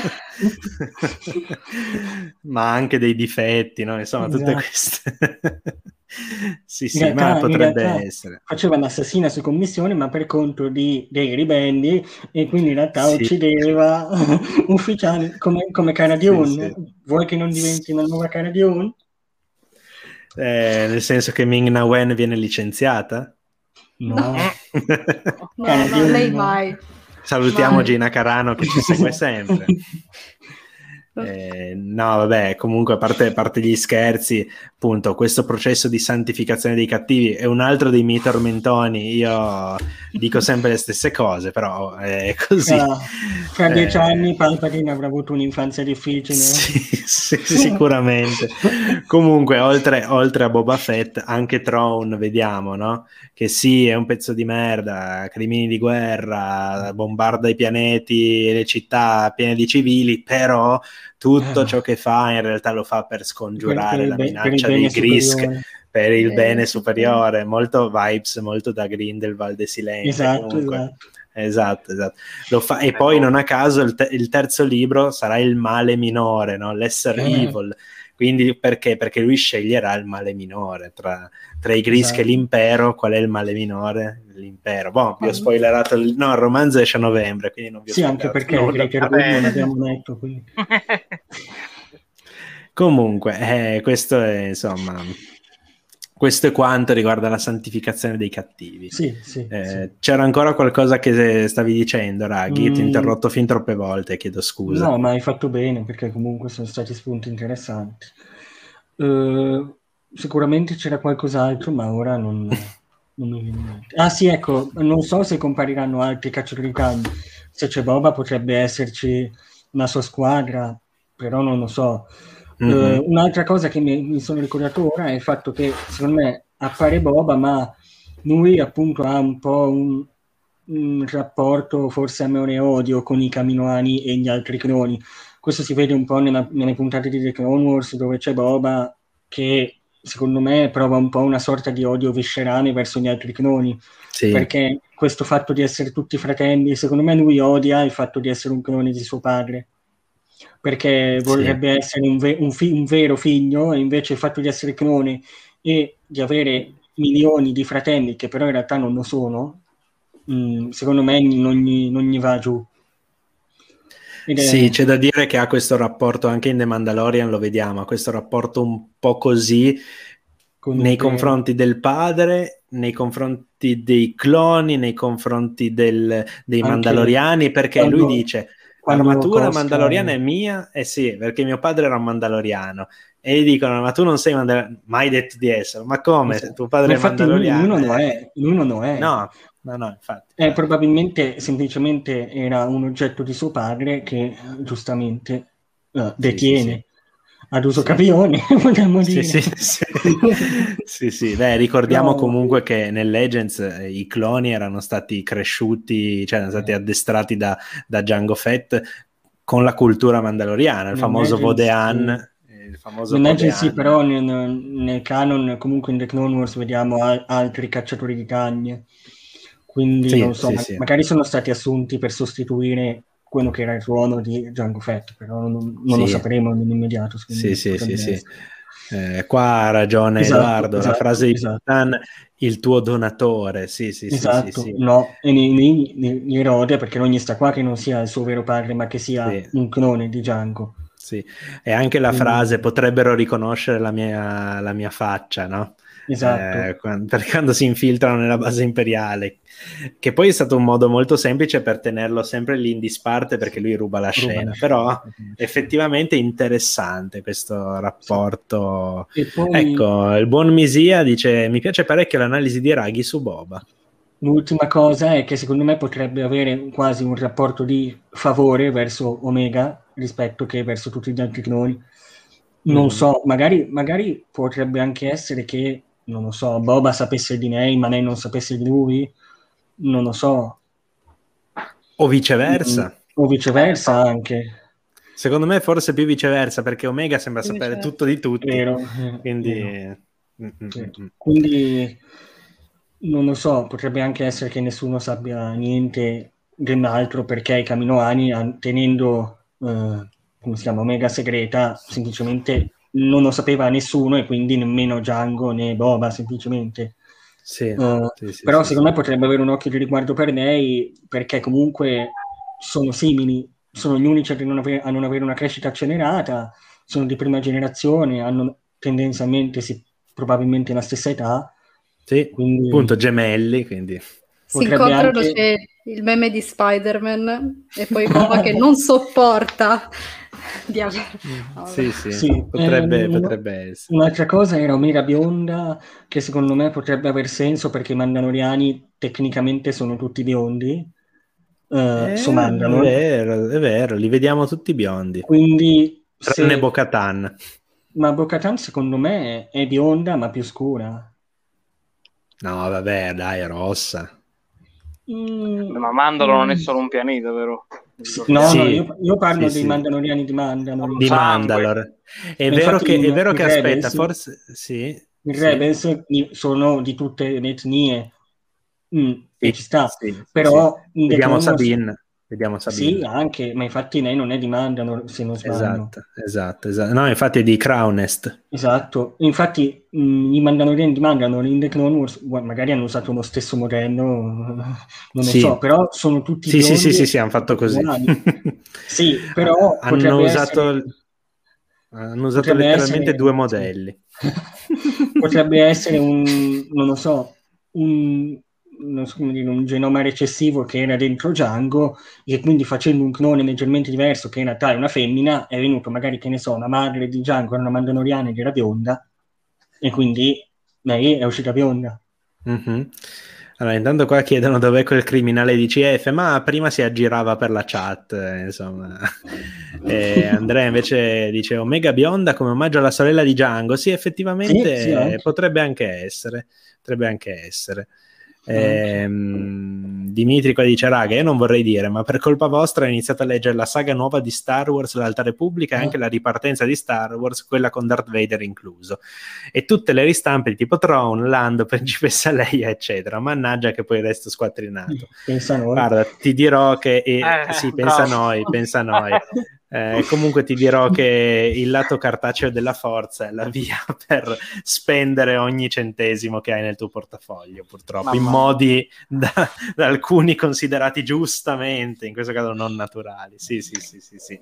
Ah, ma guarda, stamattina mi è arrivato proprio questo, eh, Star Wars numero 4, vediamo una bella Leia nella grafite, quindi Sì, sì, è, è, purtroppo ragazzi, libri e comics fa male al portafoglio, fa male al portafoglio, fa bene al cuore, fa bene alla cultura, ma fa male al portafoglio. e, e per, penso anche che valga lo stesso per The Dark Side of Naples, insomma. Lasciamo perdere che io in casa ho un piccolo museo di libri e romanzi, tra l'altro la maggior sono la, cosa, la mia fortuna è riuscire a aver recuperato tutti i romanzi Legends usciti in Italia, quelli vecchi, grande, quanti, grande. fino all'ultima uscita, quindi fino a multiplayer.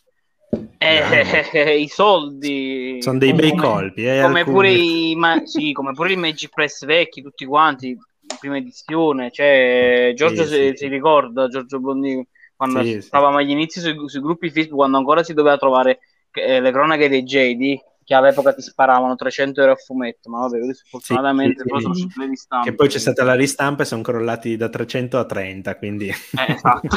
sì, sì, sì, quindi, sì, Poi là poi devi decidere tu se puoi cominciarti a approcciarti anche al mercato americano, là poi... Eh sì, sì, sono sì, cavoli perché noi qua non abbiamo neanche domani... un terzo di quello che no ma poi eh, Raghi sa bene che domani ci attende una spesa clamorosa cioè clamorosa Dio però una spesa comunque perché domani in... sarà in vendita per su come? Print, su, alle 16, 16. su Out of Print sì. una um, edizione esclusiva Elite non so come l'abbiano chiamata sì, questa. di The Rising Storm il secondo Con, romanzo. Stavolta i calzini si sono risparmiati oppure ce li hanno messi come, come, il primo? Ah no, vabbè, ma questa è la versione inglese, quindi insomma siamo abbastanza okay. tranquilli. Sì, sì, sì. sì poi... eh, Comunque ci attende una bella, una bella, spesa. Tra l'altro, io prima, adesso poi arriviamo all'ultimo, arriviamo poi all'ultimo argomento della live, e dopodiché andiamo in chiusura. Di solito, da che lo dico, passano 40 minuti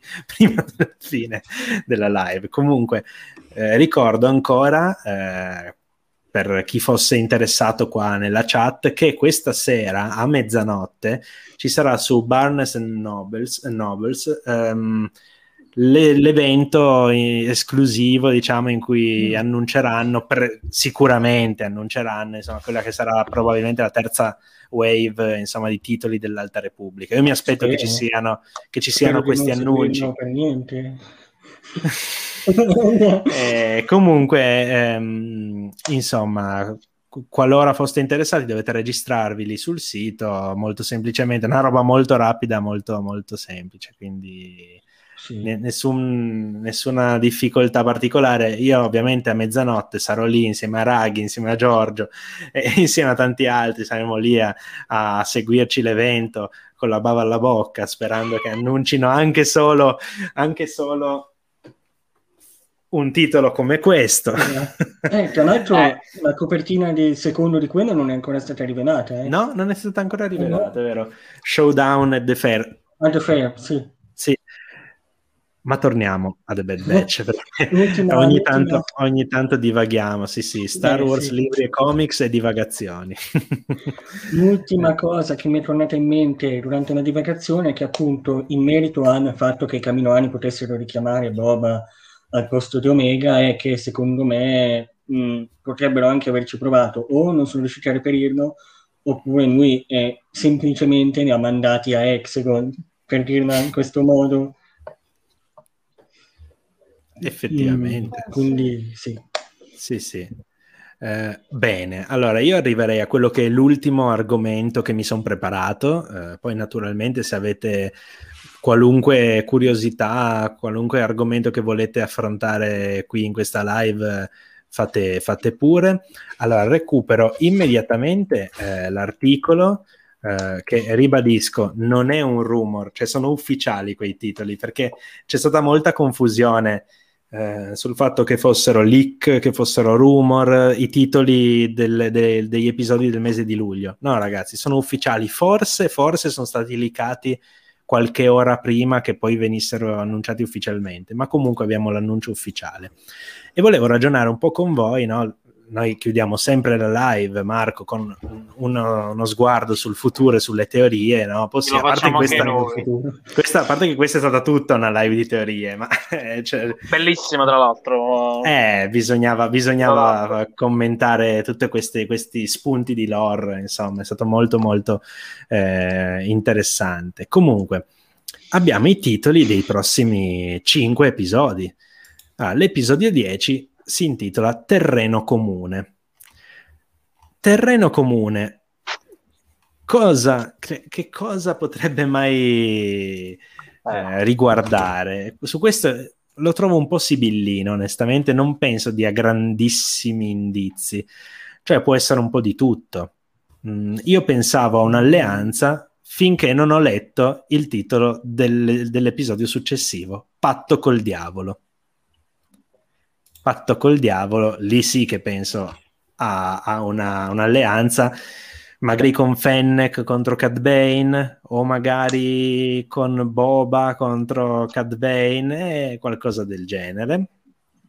Uh, intanto un momento che Michele chiede a proposito di titoli, questo episodio si chiamava Taglia o Taglia scomparsa? Mi pareva l'intro dicesse il secondo mentre descri- allora uh, su uh, Disney Plus compare la taglia però effettivamente eh, nei titoli di coda ci sono i sottotitoli appunto italiani e c'è scritto taglia scomparsa o la taglia scomparsa, comunque cambia poco.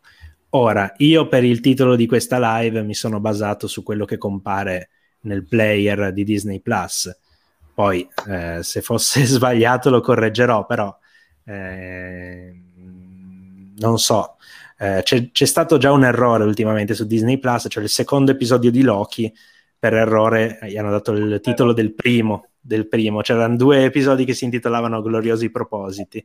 Disney Plus eh, ottimizzato con... Eh, cioè mi, eh, miliardi e miliardi è... per aver speso e poi ha continui aggiornamenti e, e, ci sono più problemi di prima, ma comunque. C'è da dire che pian piano Vogliamo. li risolvono, pian piano li risolvono, però effettivamente ha qualche problemino, ogni tanto come lo Star Wars, lo Star Wars Vintage che non, non si vedeva, eh, che dovevi cercare, oppure il risveglio della forza che era sparito, eh, cioè ogni tanto qualche problemino ce l'ha, ma vabbè, eh, insomma nulla di eccessivamente grave perlomeno, nulla che comprometta eh, la fruizione delle, delle puntate comunque che sia la taglia o la taglia scomparsa, insomma, non, non, cambia molto, alla fine non ha avuto tutto questo impatto sull'episodio, direi. Comunque, dicevamo, terreno comune. Dopodiché, patto col diavolo, e qua CF lo sento già rabbrividire in, in lontananza perché eh, lui eh, non tollera tanto eh, i termini terrestri, diciamo, e quindi diavolo gli sembra un po' troppo legato alla religione. Mm-hmm perlomeno terrestre, no? Però tutto sommato... Ah, attenzione, Andrea tira fuori un'idea interessante. Common ground in lingua originale potrebbe essere un battleground e quindi collegato a un commilitone.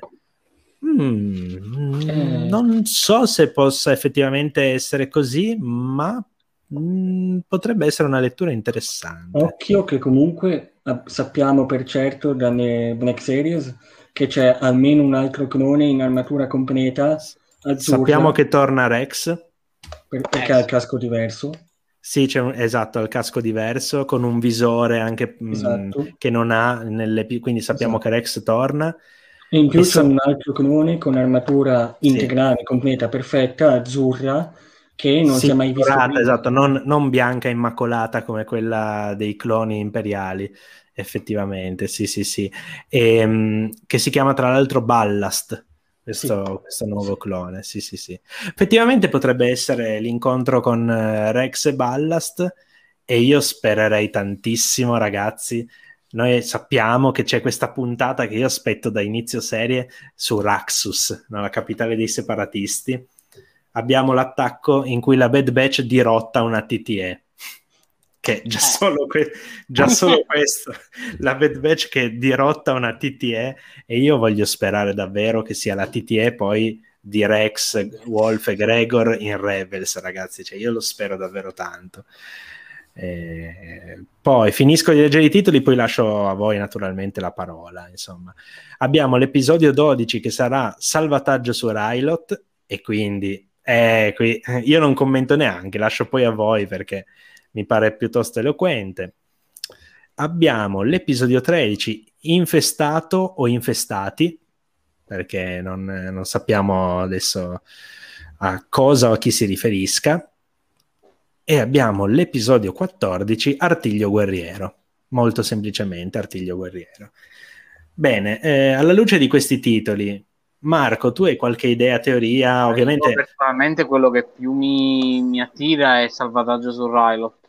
Certo. Per tanti motivi, perché conoscendo il buon Filoni ci può mettere tranquillamente, vabbè, a parte Cham Sindula scontato, ma anche una giovane era che da poco ha ritrovato un chopper dal relitto delle guerre dei cloni, magari vediamo quella, quel tipo di sinergia che conosciamo tanto, perché mi presenti Caleb Doom perché non mi dovessi presentare un'era, visto che hai strizzato eh, È vero, è vero. Ricordiamo quindi, che era in questo momento a 10 anni, eh, quindi... Eh, eh, quindi sì, e quindi sì, vedere sì. magari anche la madre di Era, il conflitto che sta per iniziare, che già leggiamo in Signore dei Sith, che successivo, ovviamente, perché Bad Batch sì, neanche un anno 5 anni dopo. Sì, eh, sì, 5 anni dopo. Proviamo. Sì. E quindi cominciare a capire anche la situazione politica, sociale su Rylot, che alla fine cambia tutto per non cambiare niente, anzi peggiora con l'impero, giustamente. Sì, sì, sì. sì.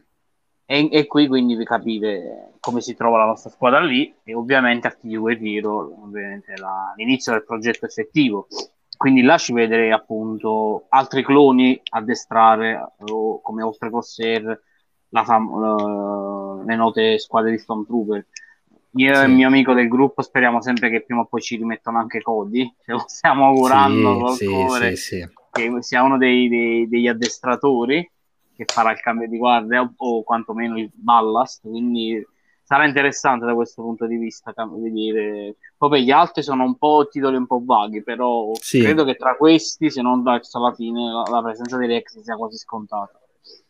E poi sì, sì, sì. c'è tanta carne al fuoco. Cioè, ribadiamo, secondo me sarà scontato una seconda stagione perché poi lo, Filoni lo conosciamo. Fa uh, la serie d'apertura, poi raccoglie consigli e dice ok, ma posso lavorarci ancora di più perché sì, sì, sì. vogliono sempre di più a riguardo. Effettivamente qui Michele dice eh, Chopper non mi pare ci sia in uh, New Dawn, cioè una nuova alba. No, in effetti non pare neanche a me, no, non lo ricordo eh, affatto. Chopper non veniva recuperato da Era da, tipo durante le guerre dei cloni? Sì, però effettivamente lì non si vedeva se non ricordo male, perché magari ricordo male invece. Eh, può essere che l'abbia lasciato su sì. Rylot, eh, chi sì, lo sa. Sì. Può Beh, essere successo sa- un po' di non, tutto. Non sappiamo cosa abbia fatto Era Dawn e Rebels, quindi magari ha incontrato suo padre una volta. Esatto, esatto. Sì, anche perché poi quando lo incontra in Rebels dice che sono anni, se non sbaglio, però non dice tipo 15 anni o robe del genere, dice che sono anni del resto una nuova alba si svolge sei anni prima di Rebels, dell'inizio di Rebels, insomma in quegli anni sì, lì può essere successo di, tu, esatto, di tutto.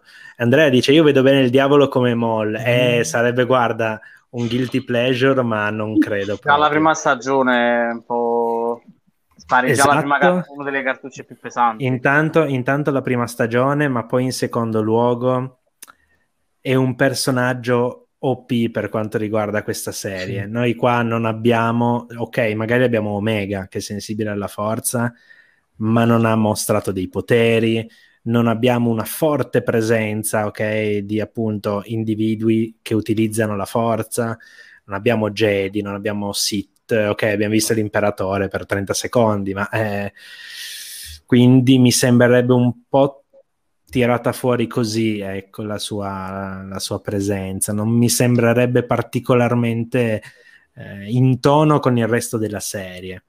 E poi ricordiamoci comunque che mancano sette episodi che non sono così tanti. Eh. Cioè ne abbiamo visti nove, ne mancano sette. Non so quanta roba possano effettivamente tirar fuori in questi sette. Poi vabbè, uno sarà appunto eh, su Rylot con Cham Sindulla, presumibilmente. Magari uno, ecco, io dicevo anche il patto col diavolo potrebbe anche essere con So Guerrera, per dire, e poi magari si recano su Rylot perché ri- eh, ricevono una, una, richiesta di aiuto da Cham, perché io penso che comunque queste bande di ribelli in qualche modo possano tenersi in contatto per coordinarsi, aiutarsi, insomma. Bisogna ancora sa. capire fin quando ancora rimarranno in contatto con Sid stesso, se ancora lavoreranno per lei o vorranno sì, sì, andare sì. per la loro strada, quindi pure in questo, o in Common Ground o in un altro episodio. Ma sì. secondo me, però, il, per quanto riguarda il patto con, dia- con il diavolo, eh, già alla fine di questo episodio si vede che uh, Fennec e Nala Se, s- soprattutto Nala Se, è abbastanza favorevole al fatto che Omega stia con la Bad Batch. Quindi sì. in teoria il patto col diavolo può, può, voler dire che la Bad Batch ha un sacco di problemi e Fennec li aiuta in qualche modo. Quindi è un'alleanza scomoda. Secondo me il diavolo non è appunto l'allegoria di un, un soggetto così tanto cattivo, più che altro è un nemico, quello che è stato un nemico sì. fino ad ora. Uh, poi tra gli episodi usciti mi aspetto sicuramente un episodio molto sottotono, tipo secondo me appunto inf- infestati è l'episodio dei ragni di The Mandalorian in cui hanno che fare Hitler filoniano che ci deve stare giusto per allungare sì, sì, sì. sì con un po' di con un po' di fauna insomma di pseudo kaiju Ma sì, tra l'altro Rylot, e dopo l'episodio su Rylot mi pare... Sì, c'è quello infestato. è noto per essere un pianeta con bestie mm. molto sì, sì, sì. particolari, quindi magari c'è... Eh, vediamo proprio nei Signori dei che Vader e l'imperatore devono, devono attraversare Rylot ed è un attimino problematico anche per loro. Eh, sì, perché tutto. ci sono queste... Può ammenarmi Vader in quel fumetto fantastico. Eh sì, sì, sì. sì, eh, sì in quel sì. romanzo, scusate. Sì, sì, sì, quel romanzo. Sì, sì, sì, sì. Potrebbe... Ah, intanto eh... c'è un Nexu in sottofondo. Il mio Nexu, mi dispiace. ecco il tuo Nexu, no, figurati. Eh, qualcuno dice che infestati potrebbe essere su Geonosis per la questione ah, dei vermi. Il... Sì, eh. sì, sì, sì, sì. Mm, mi sembrerebbe un po', sì, è un po' troppo ridondante. Ormai sì, Geonosis l'abbiamo già visto in Rebels, l'abbiamo visto in The Clone Wars, la cosa dei vermi l'abbiamo già vista, abbiamo visto in Vader 2015, insomma insomma, insomma, insomma, non mi convince. Ecco. Poi magari è così, eh, non, eh, sappiate quando io smentisco, tra virgolette, le vostre teorie, non è tanto per dire no, sicuramente non andrà così, a meno che non ci sia qualche solida base in universe per eh, smentirle, ecco. E, ehm, bene, eh, avete ancora qualche osservazione? Raghi, per esempio, o Francesca, mm. se avevi finito, non so. No, lascio... Ok. Lo spazio raghi. Non lo so. Qual era la domanda sugli, sugli, ah, sugli episodi futuri? Sì, sì, episodi, gli episodi. Sì. Mm, Perdonami, ma mm. eh, dal momento in cui faccio la domanda, eh, al momento in cui arrivate la palla... Mi spiace un po' per che questa sera viene sempre messo... Eh, no, vabbè, no. Eh. Sì, sì, pure sì. la coroncina. e... eh sì, alla corona di Libre Comics. no, eh, secondo me non lo so esattamente. Il patto col diavolo potrebbe essere sì un patto con Fennec o Cad Bane o Boba o, o, o qualcuno di nemico che poi diventa alleato. Mm, poi uh, quali erano gli altri? Uh, allora abbiamo terreno comune, patto uh, col sì. diavolo. Um, avevamo, aspettate che lo, lo recupero avevamo la terreno comune, patto col diavolo, ok, poi salvataggio su Rylot, infestati e eh, per concludere eh, artiglio guerriero. Sì, mh, mm, allora, boh, infestati penso che tu abbia già detto tutto comunque, cioè non, non, non saprei cos'altro aggiungere. Per terreno comune ci vedrei bene un episodio con altri cloni, non so, il titolo mi ispira altri cloni, Mm-hmm. Riot Chams in Luna, magari vediamo una sorta di rapporto tra Cham e So Guerrera, perché comunque, cioè, i Rebels in generale, nei media in cui appaiono, i loro modus operandi mi sembrano abbastanza simili. Sì. Quindi sappiamo che So comunque aveva dei seguaci, tra virgolette, sparsi per una galassia, un po' come una sorta sì, di sì. alleanza, un'alleanza ribelle parandena, più cattiva. Sappiamo sostanzialmente che ogni anno fa una campagna diversa in un luogo diverso. Sì, sì, quindi... quindi... noi comunque in Rebels, in Rebels, vediamo un Cham molto simile a, a quello che è So Guerrera, secondo me. Quindi potrebbe essere che comunque il loro modus operandi sia simile, quasi lo stesso, proprio perché è nato assieme diciamo. Sì, sì, uh, sì. Quindi poi, secondo me, Cham, a differenza di So, ha la fissazione più che l'obiettivo di liberare il suo mondo, e questo si vede in Rebels, mentre So Guerrera penso abbia più un odio in generale per mh, gli imperiali, cioè perché non lo sì. vediamo liberare Onderon, poi va a Jeddah, uh, Naboo. Sì, Kashyyyk. Anche, esatto. Geonosis. Fallen Order, Geonosis, sì, sì. Come dice no, Edoardo, Panaca ne sa qualcosa. Sì, esatto. Il povero Panaca che dopo i rilevatori di sangue ha fatto anche una brutta fine. Mamma mia, che peccato. eh, eh, eh.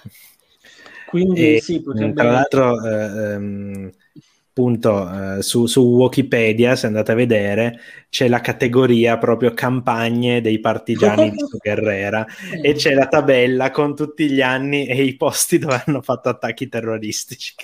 Mi sa molto di ISIS, attenzione YouTube non demonetizzarci. No, no, no cosa fai?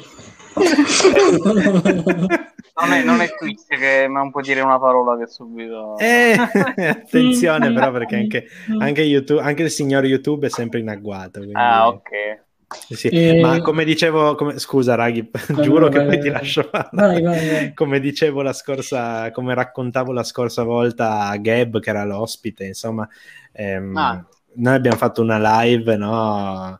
Eh, cioè CF ha fatto una live a cui ha partecipato anche Francesca, che era Archivio Jedi del mese di maggio e ehm, aveva messo una citazione eh, di episodio 4 che non c'è prezzo con questa qui, no? E la live ci è stata demonetizzata perché aveva un titolo sessista.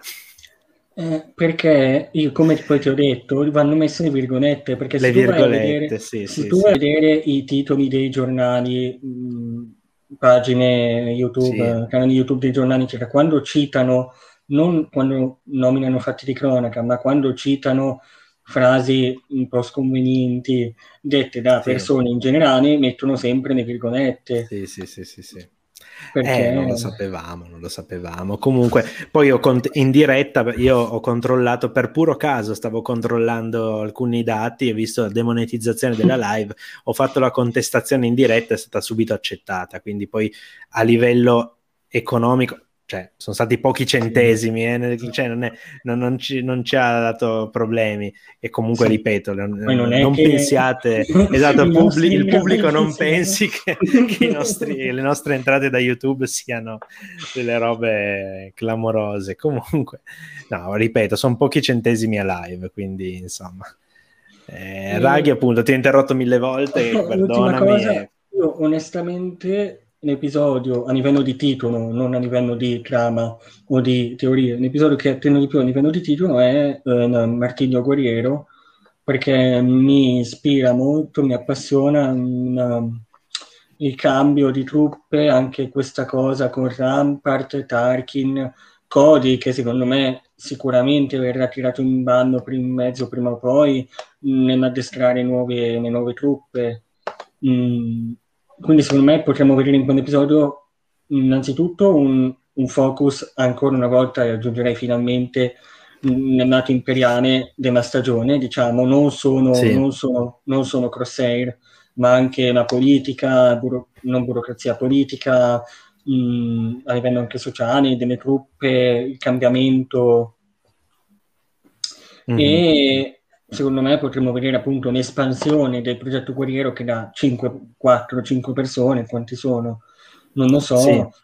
comincia ad espandersi in uh, altre, uh, altre, persone e anche i caminoani cominciano ad, a, ad armarsi un attimo, ha detto qua o prendiamo Omega nei prossimi due episodi o finiamo male. O finisce molto male. E sì, infatti, sì, sì. E infatti poi, eh, ultima cosa, eh, ho una speranza che però secondo me sarà un po' vana di poter vedere eh, gli assaltatori in vesti di assaltatori alla fine della stagione, come ultima scena, magari ultimo cambio, vedere magari, non lo so, o Crosshair o quindi magari teoria, metti che magari Crosshair mh, non ce la fa a finire questa stagione, mettiamola così, quello, quelli che erano i suoi sottoposti del progetto Archigno Guerriero, mettersi i caschi, ma mettersi da eh, assaltatori imperiali e non più da cloni, mh, cloni della morte, perché praticamente Mhm. sono le guardie della morte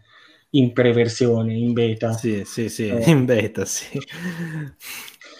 Eh, quindi sì, oppure, niente, oppure Crosshair rimane, diventa la prima guardia della morte, seguito dagli altri, eccetera, eccetera. Poi secondo me un'altra cosa che potrebbe essere è vedere un Vader alla fine, come è stato per The Clone Wars 7. Secondo me una comparsata la fa, è piccola, me pochi secondi, sarebbe- ma la fa. sarebbe abbastanza, secondo me sarebbe epico come finale, un, un finale in cui magari ci sono Vader e Cody che ammirano le, le truppe del Martiglio Guerriero comandate da Crosshair senza chip, perché lui senza chip rimane cattivo. Figo, sarebbe figo e sarebbe anche figo che ci fosse, ci fosse proprio lì Tarkin, Vader, Rampart Sì, e, il- i Cody. i- i Cody lì a, a osservare no, tutte queste truppe. Perché Stile, stile episodio 2, no, quando- con tutte le truppe Sì, dei sì, sì, sì, cloni, esattamente Marca. Imperiale in sottofondo. oh. con i caminoani lì così Sì, sì, in sì. sottofondo proprio. in- Parte il tatuaggio subito. Eh, esatto, Lode. esatto, esatto, esatto. Eh, Esatto. Sì, mm, Però fondamentalmente- Parte con l'inno nazionale. No, e beh, che poi è una marcia imperiale, è l'inno, eh? Sì, sì, sì, sì, sì, Quindi- l'abbiamo vista in, in versioni differenti, in Rebels, Sì, in solo. Rebel sono, esatto. Quindi sì, sostanzialmente spero in un finale del genere, un po' mh, magari alla Soca di Rebels stagione 1 o alla Vader di, di Clone Wars 7, così. Occhio che però qua noi arriviamo fino al, con i titoli, arriviamo fino all'episodio 14. Gli episodi sono 16. Ah, questo sì. Ce ne sono ancora due. Eh, magari che usciranno ad agosto ed è per questo che noi non sappiamo eh, quale- quali sono i titoli perché ogni metà del mese circa attorno al 15, 16, 17 dipende un po' anteprima. naturalmente è esatto un po' come anteprima Panini Anteprima. esatto ed è più o meno sì eh, Disney sul sito di 23.com eh, mette proprio la lista di tutto ciò, eh, tutte le nuove puntate e de- delle serie, di tutti i nuovi film che escono su Disney Plus nel mese successivo. E quindi io spero e mi immagino che a metà luglio avremo i titoli dei- degli ultimi due episodi. Forse, perché chissà se li eh, Eh. riveleranno, se li lasceranno segreti, chi lo sa, chi lo Tra sa. l'altro poi secondo me gli ultimi due episodi saranno un episodio unico come Rebels. Ah, mm, non sono così Secondo- sicuro, secondo me nel sì. senso, secondo me Ma in escono, parte es- collegati, dici tu. s- secondo Beh. me invece magari l'ultimo che dura di più, sai, più che altro. Dici? Non lo so. Come il primo che è durato, so- il primo sostanzialmente anche vedendo i numeri di produzione ha i numeri 101, poi Mm. 101A e 101B, Mm, quindi erano proprio tre episodi, no? Beh, come... Se- come Secondo tipo- me anche l'ultimo potrebbe essere magari 1.16A, 1.16B per dire. Non so, Beh, come vedremo, vedremo. Rebels, tipo The Siege of Notan o anche Siege Sì. Mandalore, mi sembra che sono un episodio, ma sono due perché c'è una pausa Sì, pubblicitaria in sì, mezzo, sì. sostanzialmente. Io mi ricordo che il primo della prima stagione di Rebels, non mi ricordo il nome, ma forse anche il primo della seconda, io li vidi su, su Disney XD e Sì. erano un episodio unico con una pausa pubblicitaria Sì. in mezzo. Sì, sì, sì, sì, sì, esatto, esatto. Ma sì, tutti i primi e tutti gli ultimi episodi di Rebels erano così. Quindi, chi lo sa, magari anche come il primo, anche l'ultimo. Eh, Paolo dice: Vi immaginate l'ultimo da 75 minuti? Guarda, allora, se, se, mai ci fosse un ultimo da 75 minuti, si vola proprio perché, ragazzi, già il primo è stato una bomba. Poi 75 minuti in una serie che ha delle puntate che comunque in 22-23 minuti riescono a raccontare un'unica storia, no? Ma in 75 cosa ti raccontano? Cioè, eh, no, no, no bomba secondo punto, me. Sì. Conforme a quello che ha detto Raghi, vi faccio io una domanda per concludere. Sì, prego. Ma secondo voi quale sarà il destino di Crossera a questo punto? Ci sarà effettivamente la redenzione oppure come io voglio da, da schifoso imperiale rimarrà effettivamente tale perché per come c'è stato visto nell'episodio precedente benché si vede la squadra vuole ci tiene ancora sì, ecco. sì, sì, certo. e anni danno questa sensazione che loro in futuro vorrebbero recuperarlo secondo sì, voi sì, c'è, c'è questa remota possibilità? Uh, Francesca, vai tu, va? vai tu prima. No, uh, allora, inizio col dire che no. per me no, basta redenzioni, al massimo archi di corruzione. Basta. Siamo in due. In Star Wars non li voglio più. No, vabbè, eh, ne abbiamo avuti già abbastanza. Secondo me, mh, mm, almeno per questa stagione, eh, continuerà ad essere il cattivo della situazione. Se non Kira le cuoia perché l'ho visto malino eh, nell'episodio precedente, è possibile che ci sia effettivamente una, un tentativo di recupero ma più avanti. Secondo me al momento serve una figura da antagonista vero e proprio e lui veste perfettamente quei panni specifici. Sì. Quindi secondo me abbiamo bisogno di un crosser cattivo ancora per adesso. Uh, quindi mi auguro vivamente di no. Uh, poi io so che Star Wars è Star Wars e poi anche Filoni nello specifico è una persona dal cuore buono, sentimenti felici e contenti ed quindi uh, potrebbe esserci una redenzione. Io non sono okay, troppo fan, sì. però. Anche, anche io sono di questo preavviso, ma purtroppo, cioè, purtroppo è così, il messaggio è sempre quello, ricordiamo che noi dobbiamo dare speranza ai bambini, alle nuove generazioni. Esatto. Quello è il messaggio che deve dare qualsiasi prodotto di Star Wars. Quindi, sì. eh, come, come, modus operandi della serie in sé, forse non tanto nella prima, ma nell'eventualità delle prossime, a questo punto potrebbe crearsi l'espediente narrativo. Ecco, per la redenzione da quel punto di vista effettivamente potrebbe. Io spererei di no, però hai, hai, detto una cosa secondo me molto vera, cioè Star Wars non è per noi, è eh. per i bambini come primissima cosa.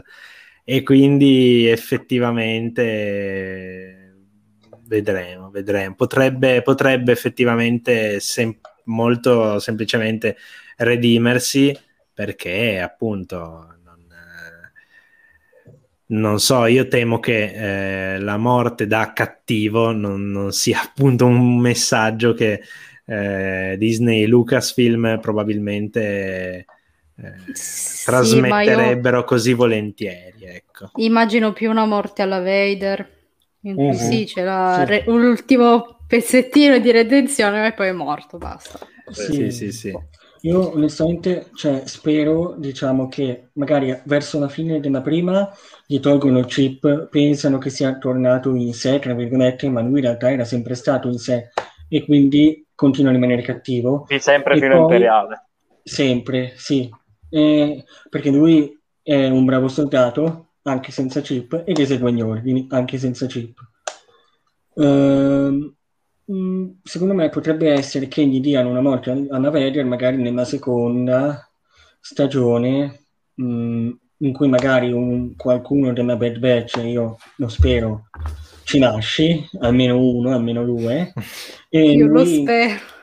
No. Lo spero, lo spero. no, invece io su questo no, mi spiace. E che magari o vedendo morire qualcuno dei suoi fratelli, oppure vedendo che Omega, non so perché, penso sempre a Omega nega- negandomi alla scena del primo episodio in cui lei non cecchina, sbagliando apposta, mi salvi la vita uh, pur lui avendo tentato di ucciderla svariate volte nel corso della prima e della seconda stagione, che immagino ci sarà, sì. uh, lui decida di riconvertirsi, diciamo, tra virgolette, mh, per questo motivo, dopo aver visto morire tra le tue braccia uh, uno dei, dei, suoi fratelli ed essere, e venire salvato da Omega e quindi a quel punto lui magari decide di sacrificarsi contro Vader, contro Cody, contro i suoi stessi soldati che non hanno nessun chip mm-hmm. e che sono fedeli al 100% vuoi nell'ideologia imperiale, vuoi perché vengono pagati, certo. ma non sono.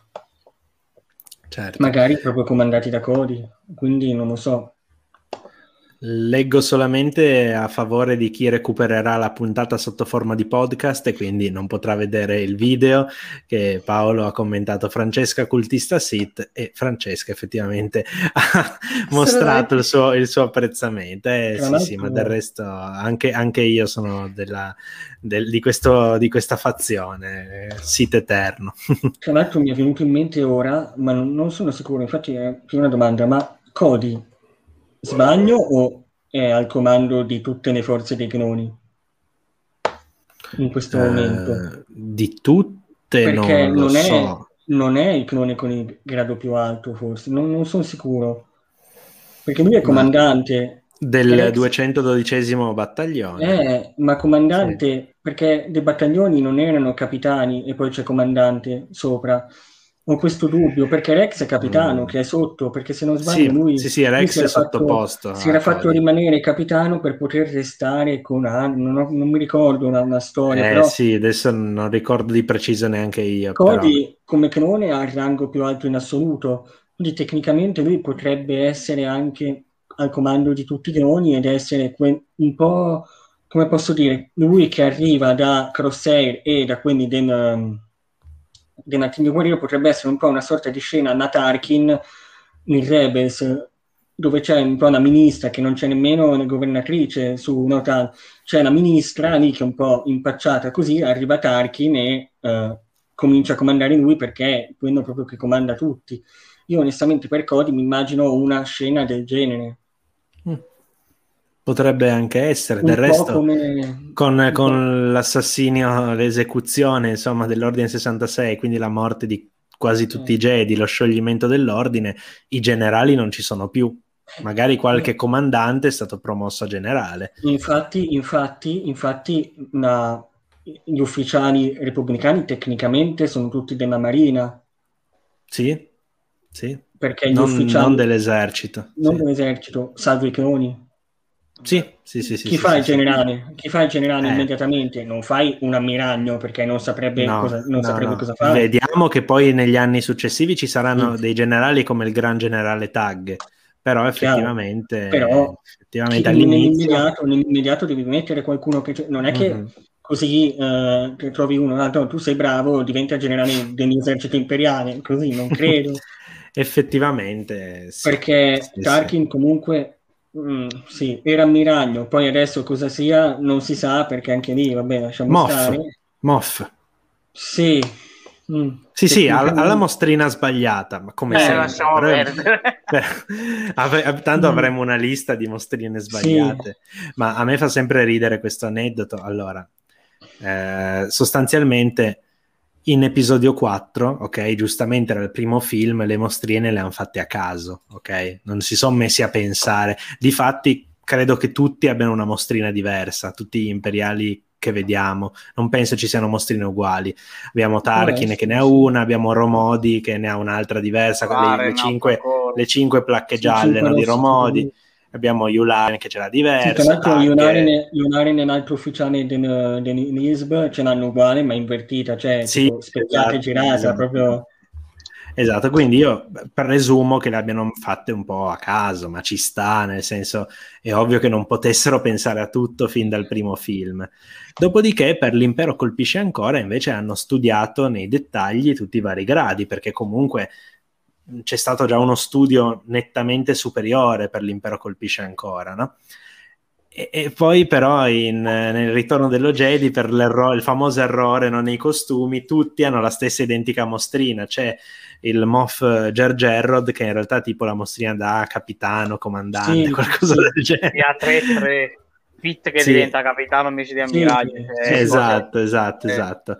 E dico, ci sta nel senso, non- Mm. ok, l'importante alla fine è il grado che hanno davvero, non Sì, tanto... più che altro mi- a me cioè, dispiace, rimane un po' qua perché comunque i Rogue One sono...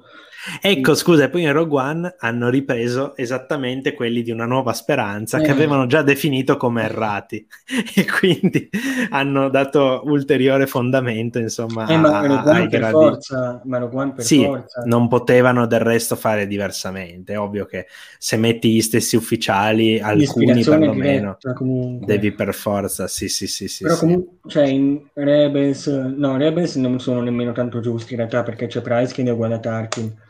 Sì, Eh. è vero, c'è Rinda Price che, che ha quello da Grand Moff, ma è solo Moff, però vabbè, Sì. oh, eh, Eh, sappiamo perché, che Star Wars ricordiamo, ricordiamo che Tarkin in episodio 3 li ha da Moff. Da Moff che sono diversi di quelli da Ma- Moff che vediamo in tutto il resto del canone e sono diversi da quelli che vediamo in The Bad Batch. Sì, perché sì, la, sì. scena, la scena alla fine di episodio 3 è ambientata dopo The Bad Batch, ma Tarkin è un rango in Ehm, No? Probabilmente durante, perché stando a Catalyst si svolge probabilmente qualche settimana, un mese dopo, episodio 3, due mesi dopo, quindi durante The Bad Batch direi. Eh, però è stato degradato. Così. No, vabbè, Eh, eh, eh. C'è- c'è le- ci sono errori, ragazzi, ci sono degli errori. Infatti, per quanto riguarda Bad Batch, Matt Martin l'ha anche detto: sì, c'è un errore. Tarkin ha la mostrina sbagliata. Oh, ragazzi, è così.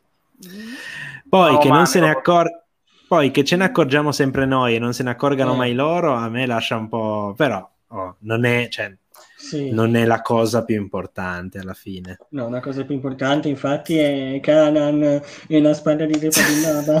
Eh, Anche- anche quella. vabbè, penso ne abbiate parlato abbastanza nella prima recensione. Sì, anche eh, anche poi nelle successive, non Eh, credere. che- figuratevi.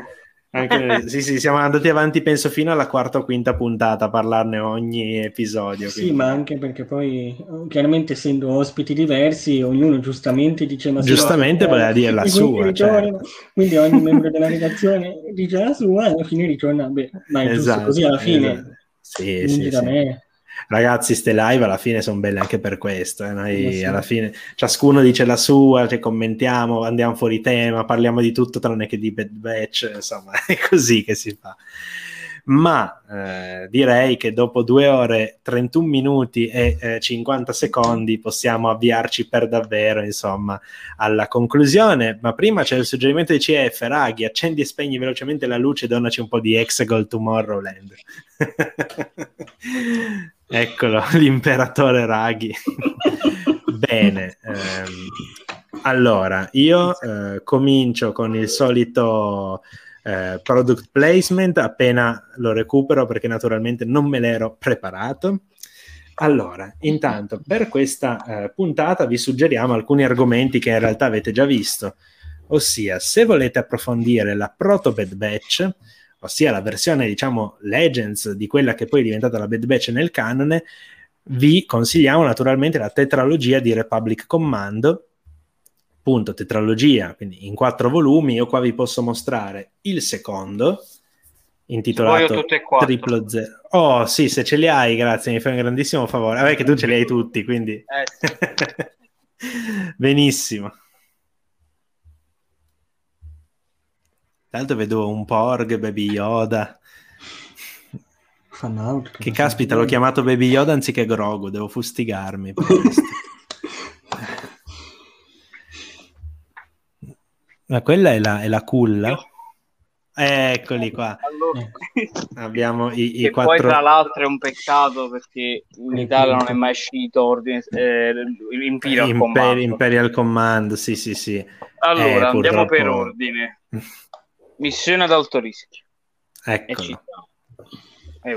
Che dovreste trovare su multiplayer all'incirca per 30 euro, se non sbaglio. Purtroppo multiplayer, eh, il primo e il quarto li mette a prezzi incredibili, il secondo e il terzo sono a 5 euro. Quindi tutto sommato, se volete fare un investimento per un 70-75 euro, quel che è, li prendete tutti e quattro. È un po' tanto, Sì. forse, però. Missione ad se... alto rischio Lo zero. 24,90. Ah, 24,90. For- allora l'ha abbassato, secondo me, perché io Sì. sono sicuro di averlo visto a 29,90. Eh, Poi abbiamo è appunto il secondo che era 66. triplo zero. Che tra l'altro Ecco. è leggermente diverso dagli altri al tatto, Sì, cioè più ruvido rispetto agli altri che sono lisci, abbiamo Sì, identità. sì, E poi il terzo, abbiamo appunto. uno dei miei preferiti che è Ordine 66. Eh sì. Ordine è anche 66. bello grande, eh, sono Sì. quasi 500 pagine. Quindi... Eh, ma sono abbastanza spessi, e devo dire, eh, appunto, questa tetralogia a firma di Karen Travis, che ha scritto una miriade di, di romanzi. Grande autrice di Halo anche, ricordiamo. Sì, è vero, è vero. È Una vero. mente fantascientifica a 360 gradi. Eh sì. E ho- Eh è un sì. peccato non aver avuto l'ultimo romanzo perché è la conclusione perfetta a dei cloni che noi abbiamo amato nel Legends come parte ereditaria di- della cultura mandaloriana. Eh, Eh, sì, sì, esatto. Nel gioco l'om- l'omaggio che c'è stato, penso ne avete già parlato nello scorso episodio. Io poi Sì, sì, la soggettiva.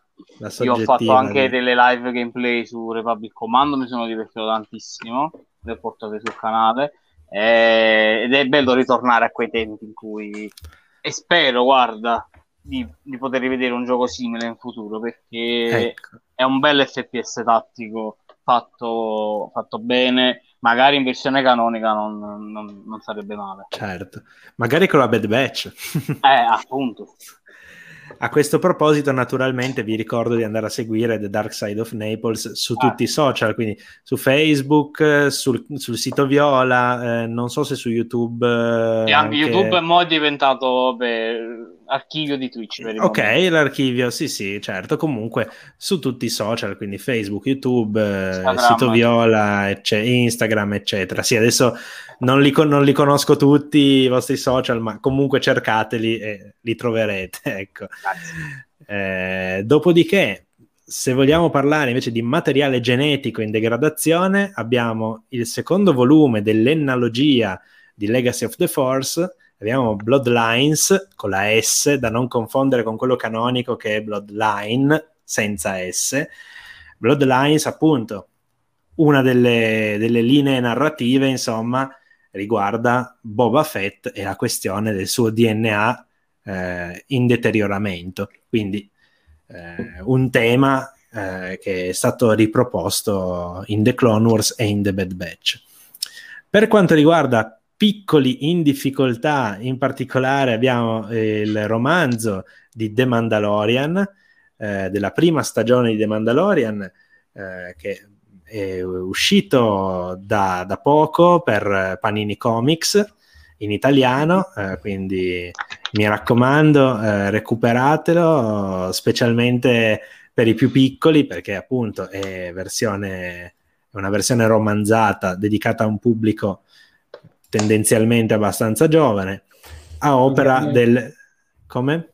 Dovrebbe avere anche le, le immagini a colori. Sì, anche, se non sbaglio, 8-10 Mm. pagine a colori eh, tratte dalla Ancora serie, quindi sì, sì, sì, sì, sì, in copertina flessibile e eh, a firma del famigerato Josh Schreiber, che è un autore non troppo popolare, ma insomma, questo passa al convento.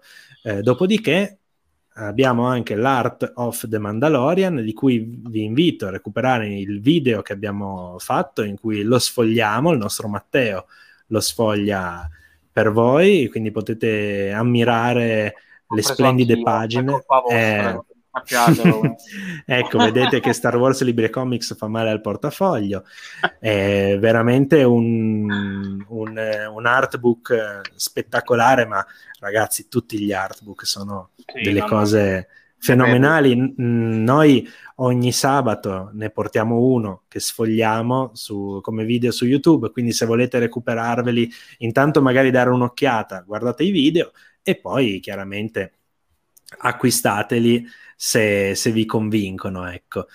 Ehm, per concludere, ancora un ultimo argomento, abbiamo il vero cacciatore di taglie stellare, quindi parliamo naturalmente di Cad Bane, Cad Bane che oltre a comparire in The Clone Wars e in uh, Stories of Light and Dark, il libro che ha mostrato prima Marco, compare anche in Darth Maul, la miniserie. Eccolo qui, perfetto.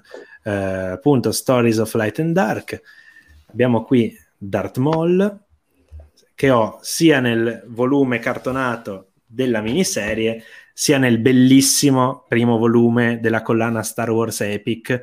Veramente a me fa impazzire questo, questo stile eh, molto minimale, molto pulito, a me piace tantissimo con questa splendida illustrazione di Darth Maul che contiene non solo appunto la miniserie Darth Maul ambientata poco prima di episodio 1 ma anche l'altra miniserie che è Darth Maul figlio di Datomir ambientata durante le guerre dei cloni. E un arco narrativo mai realizzato uno dei tanti che però ha visto la luce sotto forma di fumetto in ultimo, vi ricordo naturalmente lo shop ufficiale di Libri e Comics, senza le prime due parole, perché altrimenti la Disney ci manda i bombardieri sotto casa, anzi sopra casa, insomma. Disney bomber. Eh, sì, sì, la, la, Disney Police colpisce, quindi comunque lo shop ufficiale di Libri e Comics che avete linkato eh, in descrizione e avete ancora come consiglio le Hasbro Black Series di Wrecker, Hunter, Crosshair, Tech e Cat Bane. Eh, concludo ricordandovi gli appuntamenti della settimana.